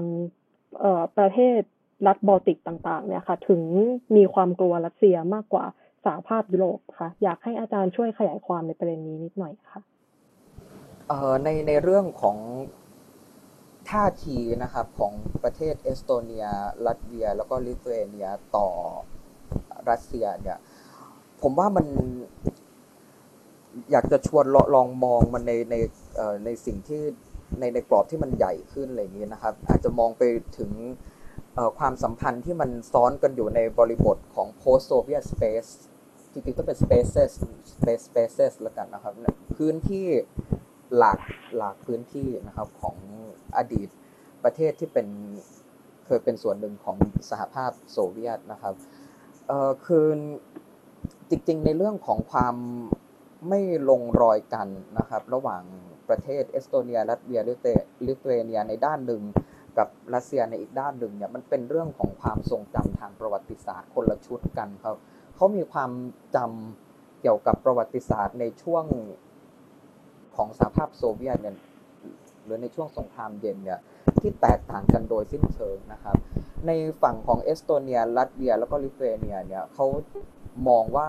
สหภาพโซเวียตเข้ามาผนวก เข้าไปเป็นส่วนหนึ่งนะครับ เพราะฉะนั้นตอนประกาศเอกราชเนี่ยประเทศเอสโตเนียใช้คำว่า re-independence นะครับการได้เอกราชใหม่อีกครั้งหนึ่งนะครับ เพราะว่าเขาถือว่าเขาเป็นประเทศเอกราชมาโดยตลอดอะไรเงี้ยครับแล้วก็ถูกสหภาพโซเวียตเนี่ยผนวกเข้าไปเป็นส่วนหนึ่งในช่วงสงครามโลกครั้งที่สองแล้วก็เพิ่งจะมาประกาศเอกราชในช่วงที่สงครามเย็นยุติลงอะไรอย่างนี้นะครับ อันนี้ก็เป็นความทรงจำที่ต่างกัน แต่ถ้าเรามาดูประเทศรัสเซียครับเขาก็จะบอกว่าประเทศเอสโตเนียและเวียริเตเนียเนี่ยยินยอมพร้อมใจนะครับ เข้ามาเป็นส่วนหนึ่งในสหภาพโซเวียตและสหภาพสหภาพโซเวียตเองก็เป็นฮีโร่ในช่วงสงครามโลกครั้งที่สองที่ปกปักพิทักษ์สามประเทศนี้ไว้ไม่ให้ได้รับความเสียหายไปจากการ จากสงครามจากการบุกมาของนาซีอะไรอย่างนี้นะครับ อันนี้มันเป็นความทรงจำสองชุดที่แตกต่างกันนะครับ เกี่ยวกับประวัติศาสตร์ในช่วงสหภาพโซเวียต และแน่นอนพอมีความทรงจำทางประวัติศาสตร์ที่ต่างกันเนี่ยมันก็ต่างฝ่ายก็ต่างเห็นกันในแบบที่เป็นศัตรูครับ มันก็เลยสร้างประวัติศาสตร์ความทรงจำทางประวัติศาสตร์เนี่ยมันสร้างให้อีกฝ่ายเป็นตัวร้ายของกันและกันนะครับ แล้วมันก็ยังคงอยู่ครับ อันนี้มันเป็นสิ่งที่เกิดขึ้นในในระดับลึกลึกลึกที่สุดนะครับในความสัมพันธ์ คราวนี้ถ้าเราขึ้นมาในระดับที่ผิวน้ำหน่อยละกันของของความสำคัญสัมพันธ์นะครับ ระหว่างด้านหนึ่งก็เอสโตเนียลัตเวียลิทัวเนียซึ่งเป็นส่วนหนึ่งของ EU ด้วยเนี่ยส่วนหนึ่งของนาโตด้วยส่วนหนึ่งอีกด้านหนึ่งเป็นรัสเซีย คือผมว่าถ้าเรามองในเรื่องของอการ รวมกลุ่มเป็นพันธมิตรนะครับ ทางทหารเนี่ยในกรอบของนาโตเนี่ยคือทั้งเอสโตเนียรัสเซียลิเทเนียเนี่ยเป็นสมาชิกนาโตนะครับ และพรมแดนเขาเนี่ยติดอยู่กับประเทศรัสเซียนะครับนาโตเนี่ยมีข้อบทที่ 5 ครับ Article 5 นะครับ Article 5 ถ้าแปลให้ง่าย ๆ ก็คือ ถ้าประเทศใดที่เป็นสมาชิก นาโตถูกโจมตีให้ ให้เท่ากับว่าทุกประเทศที่เป็นสมาชิกถูกโจมตีมันคือการป้องกันร่วมนะครับการ collective defense การป้องกันร่วมตรงนี้เองนี่แหละครับเลยทำให้รัสเซียมองว่าเออนี่มันภัยคุกคามนี่นะเพราะว่าหลังบ้านฉันมันคือนาโต้อะไรอย่างเงี้ยครับอันนี้มันเป็นสิ่งที่เราเห็นความหวาดผวาของทั้ง ทางฝั่งของรัสเซียด้วย ทางฝั่งของเอสโตเนียลัตเวียลิทัวเนียก็มีความหวาดผวารัสเซีย เพราะว่าในความทรงจำร่วมของชาติเขาคือ ฉันเคยถูกผนวกเข้าไป เป็นส่วนหนึ่งของโซเวียตภายใต้โซเวียตเนี่ยชีวิตเลวร้ายอันนี้ครับชีวิตถูกกดขี่ข่มเหงรังแก อันนี้มันเป็นความทรงจำของทางประเทศเอสโตเนียลัตเวียลิทัวเนียใช่ไหมครับมันก็เลยมีความหวาดผวาซึ่งกันและกันนะครับ และไอความหวาดผวานี้มันเลยทำให้ เอสโตเนียลัตเวีย ลิทัวเนียเนี่ยพยายามอย่างมากเลยที่จะเข้าไปเป็นสมาชิกนาโตและในที่สุดเขาก็สามารถเข้าไปเป็นสมาชิกนาโตแล้วเขาก็มั่นใจในระดับหนึ่งว่าโอเค ภายใต้การเป็นพันธมิตรในโลกตะวันตกอันเนี้ยพันธมิตรทางทหารเนี้ยเขาก็จะยืนหยัดในความเป็นเอกราชของเขาไว้ได้เลยนะครับเขาอย่างน้อยมีข้อบทที่ 5 การันตี ราวนี้เราถ้าขึ้นมาในระดับเหนือผิวน้ำเลยเนี่ยในความสัมพันธ์นะครับ ผมว่าเราก็จะเห็นสองอย่างที่ชัดเจนมากตอนนี้ครับใน post Soviet spaces นะครับใช้คำว่า spaces มันมีหลายอย่าง overlap กัน ก็คือการบูรณาการสหภาพยุโรปในด้านหนึ่ง กับการบูรณาการยูเรเชียนะครับบูรณาการสหภาพยุโรปเนี่ย เออโทษทีครับบูรณาการยุโรปเนี่ยมันนำโดยสหภาพยุโรปใช่ไหมครับการที่จะขยายรับสมาชิกเพิ่มเติมนะครับ EU enlargement ตอนนี้เนี่ยประเทศอย่างจอร์เจียนะครับก็อยากจะเข้ามาเป็นสมาชิกสหภาพยุโรปมาก ถ้าจอร์เจียได้เข้ามาเป็นสมาชิก EU อีกเนี่ยโอ้โหผมว่าทางรัสเซียเองก็คงคง super unhappy ในฝั่งของรัสเซียเองนะครับก็พยายามที่จะ ทำในสิ่งที่เรียกว่า Eurasian Integration การบูรณาการภูมิภาคยูเรเชีย โดยมีรัสเซียเป็นศูนย์กลาง เราก็เลยไม่ก็เลยไม่น่าแปลกใจที่มีสหภาพเศรษฐกิจยูเรเชียเกิดขึ้นนะครับมีของพวกนี้เกิดขึ้นพูดง่ายๆคือรัสเซียเนี่ยก็พยายามที่จะรักษาหลังบ้านของตัวเองที่ยังเหลืออยู่นะตอนนี้ให้อยู่กับตัวเองไว้นะครับ ก็จะทำให้อยู่ได้ก็ให้มารวมกลุ่มกับเขาภายใต้กรอบของยูเรเชียนี่เอง แต่สองกรอบนี้เนี่ยยืนอยู่บนชุดของคุณค่าต่างกันนะครับ European Integration อยู่บนชุดของคุณค่าหนึ่ง เช่น เสรีนิยมประชาธิปไตยเศรษฐกิจแบบตลาดนะครับ โลกเสรีโดยถ้าเราจะใช้คำรวมๆฝั่งของรัสเซียเองเนี่ยก็ยืนอยู่บนชุดของคุณค่าอีกชุดหนึ่งนะครับ ซึ่งชุดคุณค่าที่เออที่โทษโทษทีนะครับที่รัสเซียเนี่ยยึดถืออยู่หรือสมาทานอยู่มันก็ clash ปะทะกันกับชุดของคุณค่าที่สหภาพยุโรปยึดถืออยู่ ซึ่งตรงนี้มันก็เลยกลายเป็นอีกโจทย์หนึ่งในในความสัมพันธ์นะครับ แน่นอนว่าในฝั่งของ European Integration เนี่ยเอสโตเนียลัตเวียลิทัวเนียเนี่ยอยู่ด้านนี้อยู่ละแต่ในขณะเดียวกัน เราต้องไม่ลืมว่ายังมีประชากรเชื้อสายรัสเซียที่อยู่ในทั้งเอสโตเนียแล้วก็ในในรัสเซียนะครับ ซึ่งสำหรับ รัสเซียเองเขามองว่าประชากรกลุ่มนี้เป็นเอทนิกรัสเซียนซึ่งเป็นส่วนหนึ่งนะครับของการเป็นยูเรเชียนได้นะครับมันก็มีครับตรงนี้ครับเป็นปมค่ะแล้วที่นี้อยากทราบว่ากลุ่มประเทศในรัฐบอลติกนะคะเขามีความทรงจำร่วมกับทางฝั่งสหภาพยุโรปอย่างไรหรือเปล่าคะ อย่างที่เราคุยกันอาจารย์ก็จะพูดถึงเรื่อง Return to the West ทีนี้อยากทราบว่าเขาความทรงจำร่วมในชาติเขาเนี่ย มีอะไรเกี่ยวพันกับสหภาพทางฝั่งสหภาพยุโรป หรือในกลุ่มประเทศสหภาพยุโรปคะถึงได้มีท่าทีวางมาแบบนี้จริง ๆ ก็ ตรงนี้ครับมันไอ return to the west เนี่ยในแง่หนึ่งมันก็สิเป็นสิ่งที่ประกอบสร้างขึ้นโดย intellectual หรือว่าปัญญาชนของเอสโตเนียลัตเวียลิทัวเนียด้วยนะครับเพื่อที่จะสร้างความชอบธรรมให้กับโครงการทางการเมืองที่จะดึงตัวเองออกจากโซเวียตนะครับเพราะฉะนั้นไอสิ่งตรงนี้เองเนี่ยด้วยความที่มันเป็นสิ่งประกอบสร้างทางการเมืองนะครับไอความทรงจำทางประวัติศาสตร์จำนวนมากเลยถูกตีความให้เอสโตเนียลัตเวียลิทัวเนียเนี่ย เป็นส่วนหนึ่งของโลกตะวันตกนะครับการตีความตรงนี้มันทำได้หลายแบบ อย่างเช่นในในประเทศเอสโตเนียเองนะครับเขาก็จะยืนยันในความใกล้ชิดกันทางประวัติศาสตร์ แล้วก็วัฒนธรรมกับประเทศในกลุ่มนอร์ดิกนะครับ ซึ่งแน่นอนประเทศในกลุ่มนอร์ดิกเนี่ยในทางยุโรปเหนืออะไรเงี้ยครับเขาก็เป็นประเทศที่เป็นประชาธิปไตยเป็นประเทศที่มีความ ก้าวหน้าแล้วก็ยึดโยงได้กับโลกตะวันตกอะไรเงี้ยครับนี่ก็เป็นอย่างหนึ่งสำหรับประเทศอย่างลิทัวเนียเองเนี่ยเขาครั้งหนึ่งเขาเคยเป็น Polish Lithuanian Commonwealth อะไรเงี้ยเขาเขาก็มองว่าเออไอ Commonwealth เนี้ยครั้งหนึ่งเคยเป็นตัวแสดงที่มีอำนาจระดับภูมิภาคในยุโรปเขาก็มองว่าอ้าวก็นี่ไงฉันก็เป็นสมาชิกฉันก็เป็นคนในยุโรปเหมือนกันอะไรเงี้ยครับ แล้วก็เคยเป็นถึงขั้นเป็นประเทศที่เป็นดินแดนที่มีอำนาจเป็นมหาอำนาจในภูมิภาคในยุโรปด้วยซ้ำนะครับตอนที่ยังเป็น Polish Lithuanian Commonwealth อยู่แล้วก็มีประวัติศาสตร์อย่างรัสเซียเองนะครับก็สามารถโยงตัวเองเข้ากับชาวเยอรมันได้นะครับ ทั้งในทางวัฒนธรรมทั้งในด้าน ความทรงจำร่วมมิติอื่นๆนะครับโดยเฉพาะอย่างยิ่งในช่วงที่เขาเป็นลิโวเนียอะไรเงี้ยครับก็จะมีจริงๆลิโวเนียเนี่ยต้องครอบคลุมไปถึงเอสโตเนียบางส่วนด้วยอะไรอย่างนี้นะครับก็ไอจริงๆไอเดียเรื่องลิโวเนียเองก็สามารถดึงกลับไปสู่โลกตะวันตกได้นะครับว่าเป็นส่วนหนึ่งของยุโรปตีความยุโรปว่าโอเคฉันเป็นสมาชิกหนึ่งของภูมิภาคที่เรียกว่ายุโรป แต่ไม่เคยเป็นยูเรเชียนเลย ยุโรปมันจะตรงข้ามกับยูเรเชียน ซึ่งยูเรเชียนก็จะถูกเอาไปมัดไว้กับรัสเซียอะไรอย่างเงี้ยครับ เพราะฉะนั้นเวลาทั้งสามประเทศเล่าเรื่องเขาก็จะเล่าในส่วนที่เป็นยุโรเปียนของเขาไม่ได้เล่าเล่าในส่วนที่เป็นยูเรเชียน ซึ่งอาจจะมีก็ได้อะไรเงี้ยครับ ค่ะ อยากจะขอถามอาจารย์ต่ออีกสักประมาณหนึ่งถึงสองประเด็นนะคะ ในฐานะที่อาจารย์เป็นคนศึกษา เอสโตเนีย แล้วก็ภูมิภาคบอลติกนะคะอยากทราบว่าการศึกษาภูมิภาคนี้ช่วยให้เราทำความเข้าใจไทยได้ดีขึ้นหรือไม่อย่างไรคะหรือว่ามีบทเรียนที่เราสามารถถอดบทเรียนได้จากกลุ่มประเทศเหล่านี้อะไรบ้างคะเอ่อสำหรับ ถ้าถ้ามองในในระดับ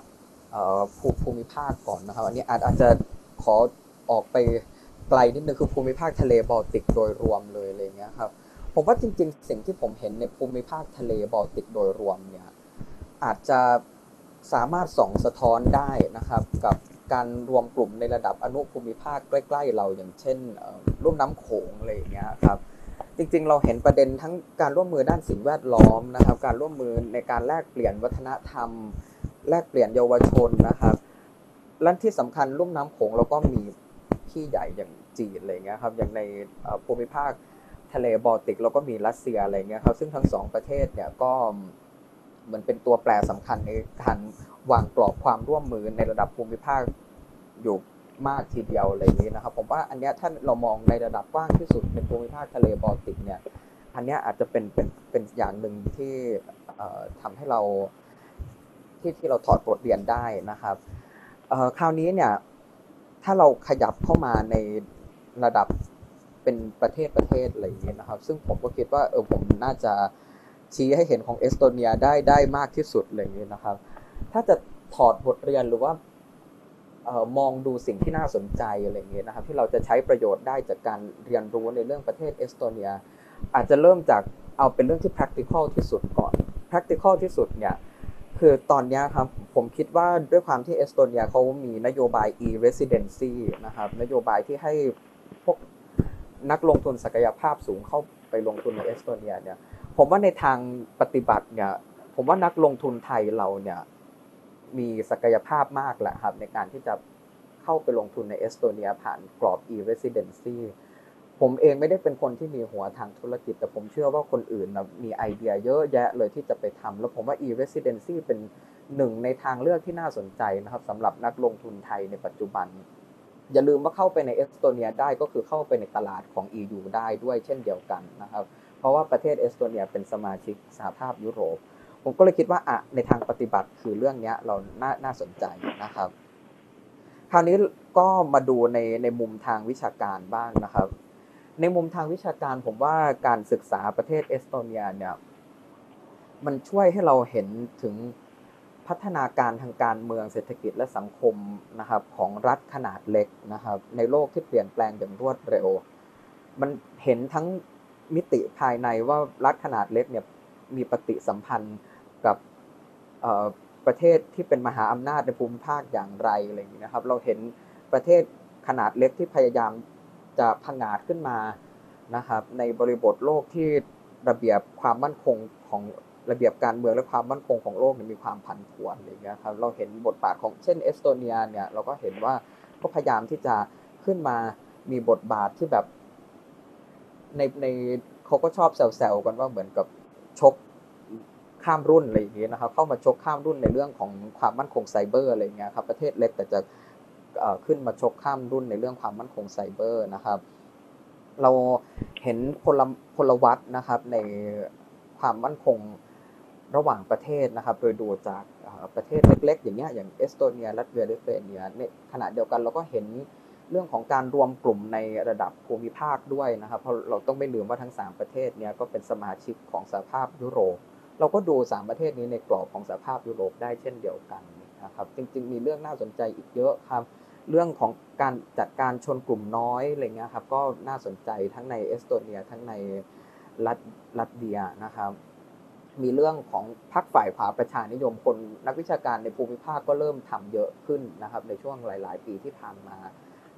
ขบวนการที่สนับสนุนพรรคฝ่ายขวาประชานิยมในภูมิภาคบอลติกนะครับในเอสโตเนียลัตเวียลิทัวเนีย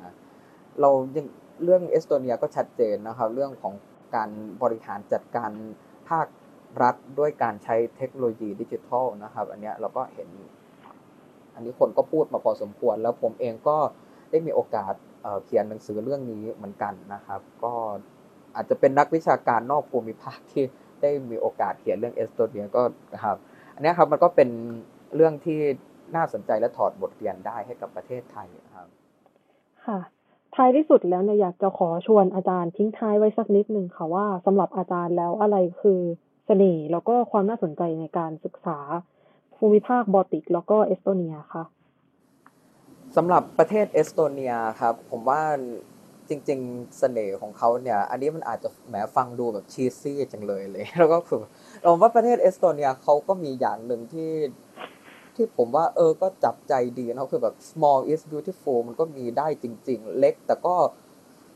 สวยงามได้อะไรอย่างเงี้ยครับคำว่าเล็กแต่สวยงามได้ในที่นี้คือประเทศเอสโตเนียเนี่ยเขาก็จะมองตัวเองว่าเออเขาเป็นประเทศขนาดเล็กนะอะไรอย่างเงี้ยเขาเขาก็ เป็นประเทศขนาดเล็กและหลาย ๆ ครั้งก็ถูกลืมไปในประวัติศาสตร์ถูกลืมไปในหลาย ๆ อย่างเลยแต่ความสวยงามของประเทศเอสโตเนียก็คือเนี่ยครับผมว่าก็มีทั้งความสวยงามทางนวัตกรรมใช่ไหมครับมีความสวยงามทั้งจริงๆ ถ้าใครได้มีโอกาสไปเที่ยวเอสโตเนียเนี่ย นี่ผมก็จะพูดให้ทุกคนได้แบบว่าบิวอารมณ์อะไรไปพลางๆด้วยเนาะคือลองคิดดูว่าเหมือนกับเราเดินออกมาในป่าสนแล้วก็ ปกคลุมไปด้วยหิมะ แล้วมันเงียบมากท้องฟ้าดำมิดเลยอย่างเงี้ยครับแล้วเราก็ยืนมองหิมะตกลงมาเรื่อยๆเรื่อยๆแล้วได้ใช้เวลาอยู่กับตัวเองก็มันก็สวยดีอะไรอย่างเงี้ยครับ แต่แน่นอนครับมันก็จะทำให้เราคิดถึงชายหาดที่พัทยาขึ้นมาไปพร้อม ๆ กันนะครับ อันนี้เป็น small is beautiful สำหรับผมนะครับ แล้วในภูมิภาคบอลติกถ้าเราดูทั้งใน 3 ประเทศนะครับผมว่าสิ่งหนึ่งที่ มันทำให้ทั้ง 3 ประเทศพอมาอยู่รวมกันแล้วน่าสนใจ คือจริง ๆเขาต่างกันนะ แต่เขาก็รวมตัวกันได้อะไรอย่างเงี้ยครับมันเป็นความเหมือนในความต่างและความต่างในความเหมือนไปพร้อม ๆ กันใน 3 ประเทศเนี่ยครับเหมือนที่เราได้คุยกันในตอนต้นนะครับ จริง ๆ หลาย ๆ คนมอง 3 ประเทศนี้เป็นเนื้อเดียวกัน แต่ผมอยากจะชวนมองว่าเออจริง ๆ ทั้ง 3 ประเทศเนี้ยเขาไม่ได้เป็นเขาอาจจะเป็น พี่น้องกันแต่ไม่ได้เป็นพี่น้องฝาแฝดไม่ได้เป็นแฝดสามแต่ว่าเป็นเหมือนพี่น้องกันที่แต่ละคนก็เหมือนก็มีลักษณะเฉพาะมีเอกลักษณ์ของแต่ละคนอะไรเงี้ยครับแล้วก็ทั้ง 3 ประเทศก็มีความน่าสนใจน่าศึกษานะครับ แต่มันก็เหมือนกับทุกประเทศในโลกครับอย่างผมเป็นคนที่ทำงานในด้าน area studies หรืออาณาบริเวณศึกษาบังเอิญว่าผมมาทำในภูมิภาคนี้ ผมก็เห็นประเด็นที่น่าสนใจในภูมิภาคนี้ แต่ผมก็เชื่อว่า ยังมีคนอีกจำนวนมากทำภูมิภาคอื่นๆ ก็จะชี้ให้เห็นเหมือนกันนะครับว่าในแต่ละภูมิภาคมันมีอะไรที่น่าสนใจ ซึ่งอันนี้มันผมว่าโดยรวมมันคือเสน่ห์ของการทำงานวิชาการด้านอนาบริเวณศึกษาครับค่ะ ขอบคุณอาจารย์วสินมาก ๆ นะคะ ที่วันนี้มาร่วมพูดคุยเกี่ยวกับภูมิภาคบอลติกเอสโตเนียในแง่มุมต่างๆ ไม่ว่าจะเป็นเรื่องของการเมืองสังคม เรื่องส่วนผสมของเทคโนโลยีดิจิทัลแล้วก็ความเป็นประชาธิปไตยที่ลงตัวออกมาในรูปของ e-Estonia จนไปถึงความสัมพันธ์ระหว่างประเทศ แล้วก็การเมืองเรื่องของการช่วงชิงความทรงจำนะคะ สำหรับวันนี้อาจารย์วสินและดิฉัน ขอลอท่านผู้ฟังไปก่อน พบกับรายการวันโอวันวันออนวันรูปแบบพอดแคสต์ได้ใหม่ในตอนหน้า สวัสดีค่ะ สวัสดีครับ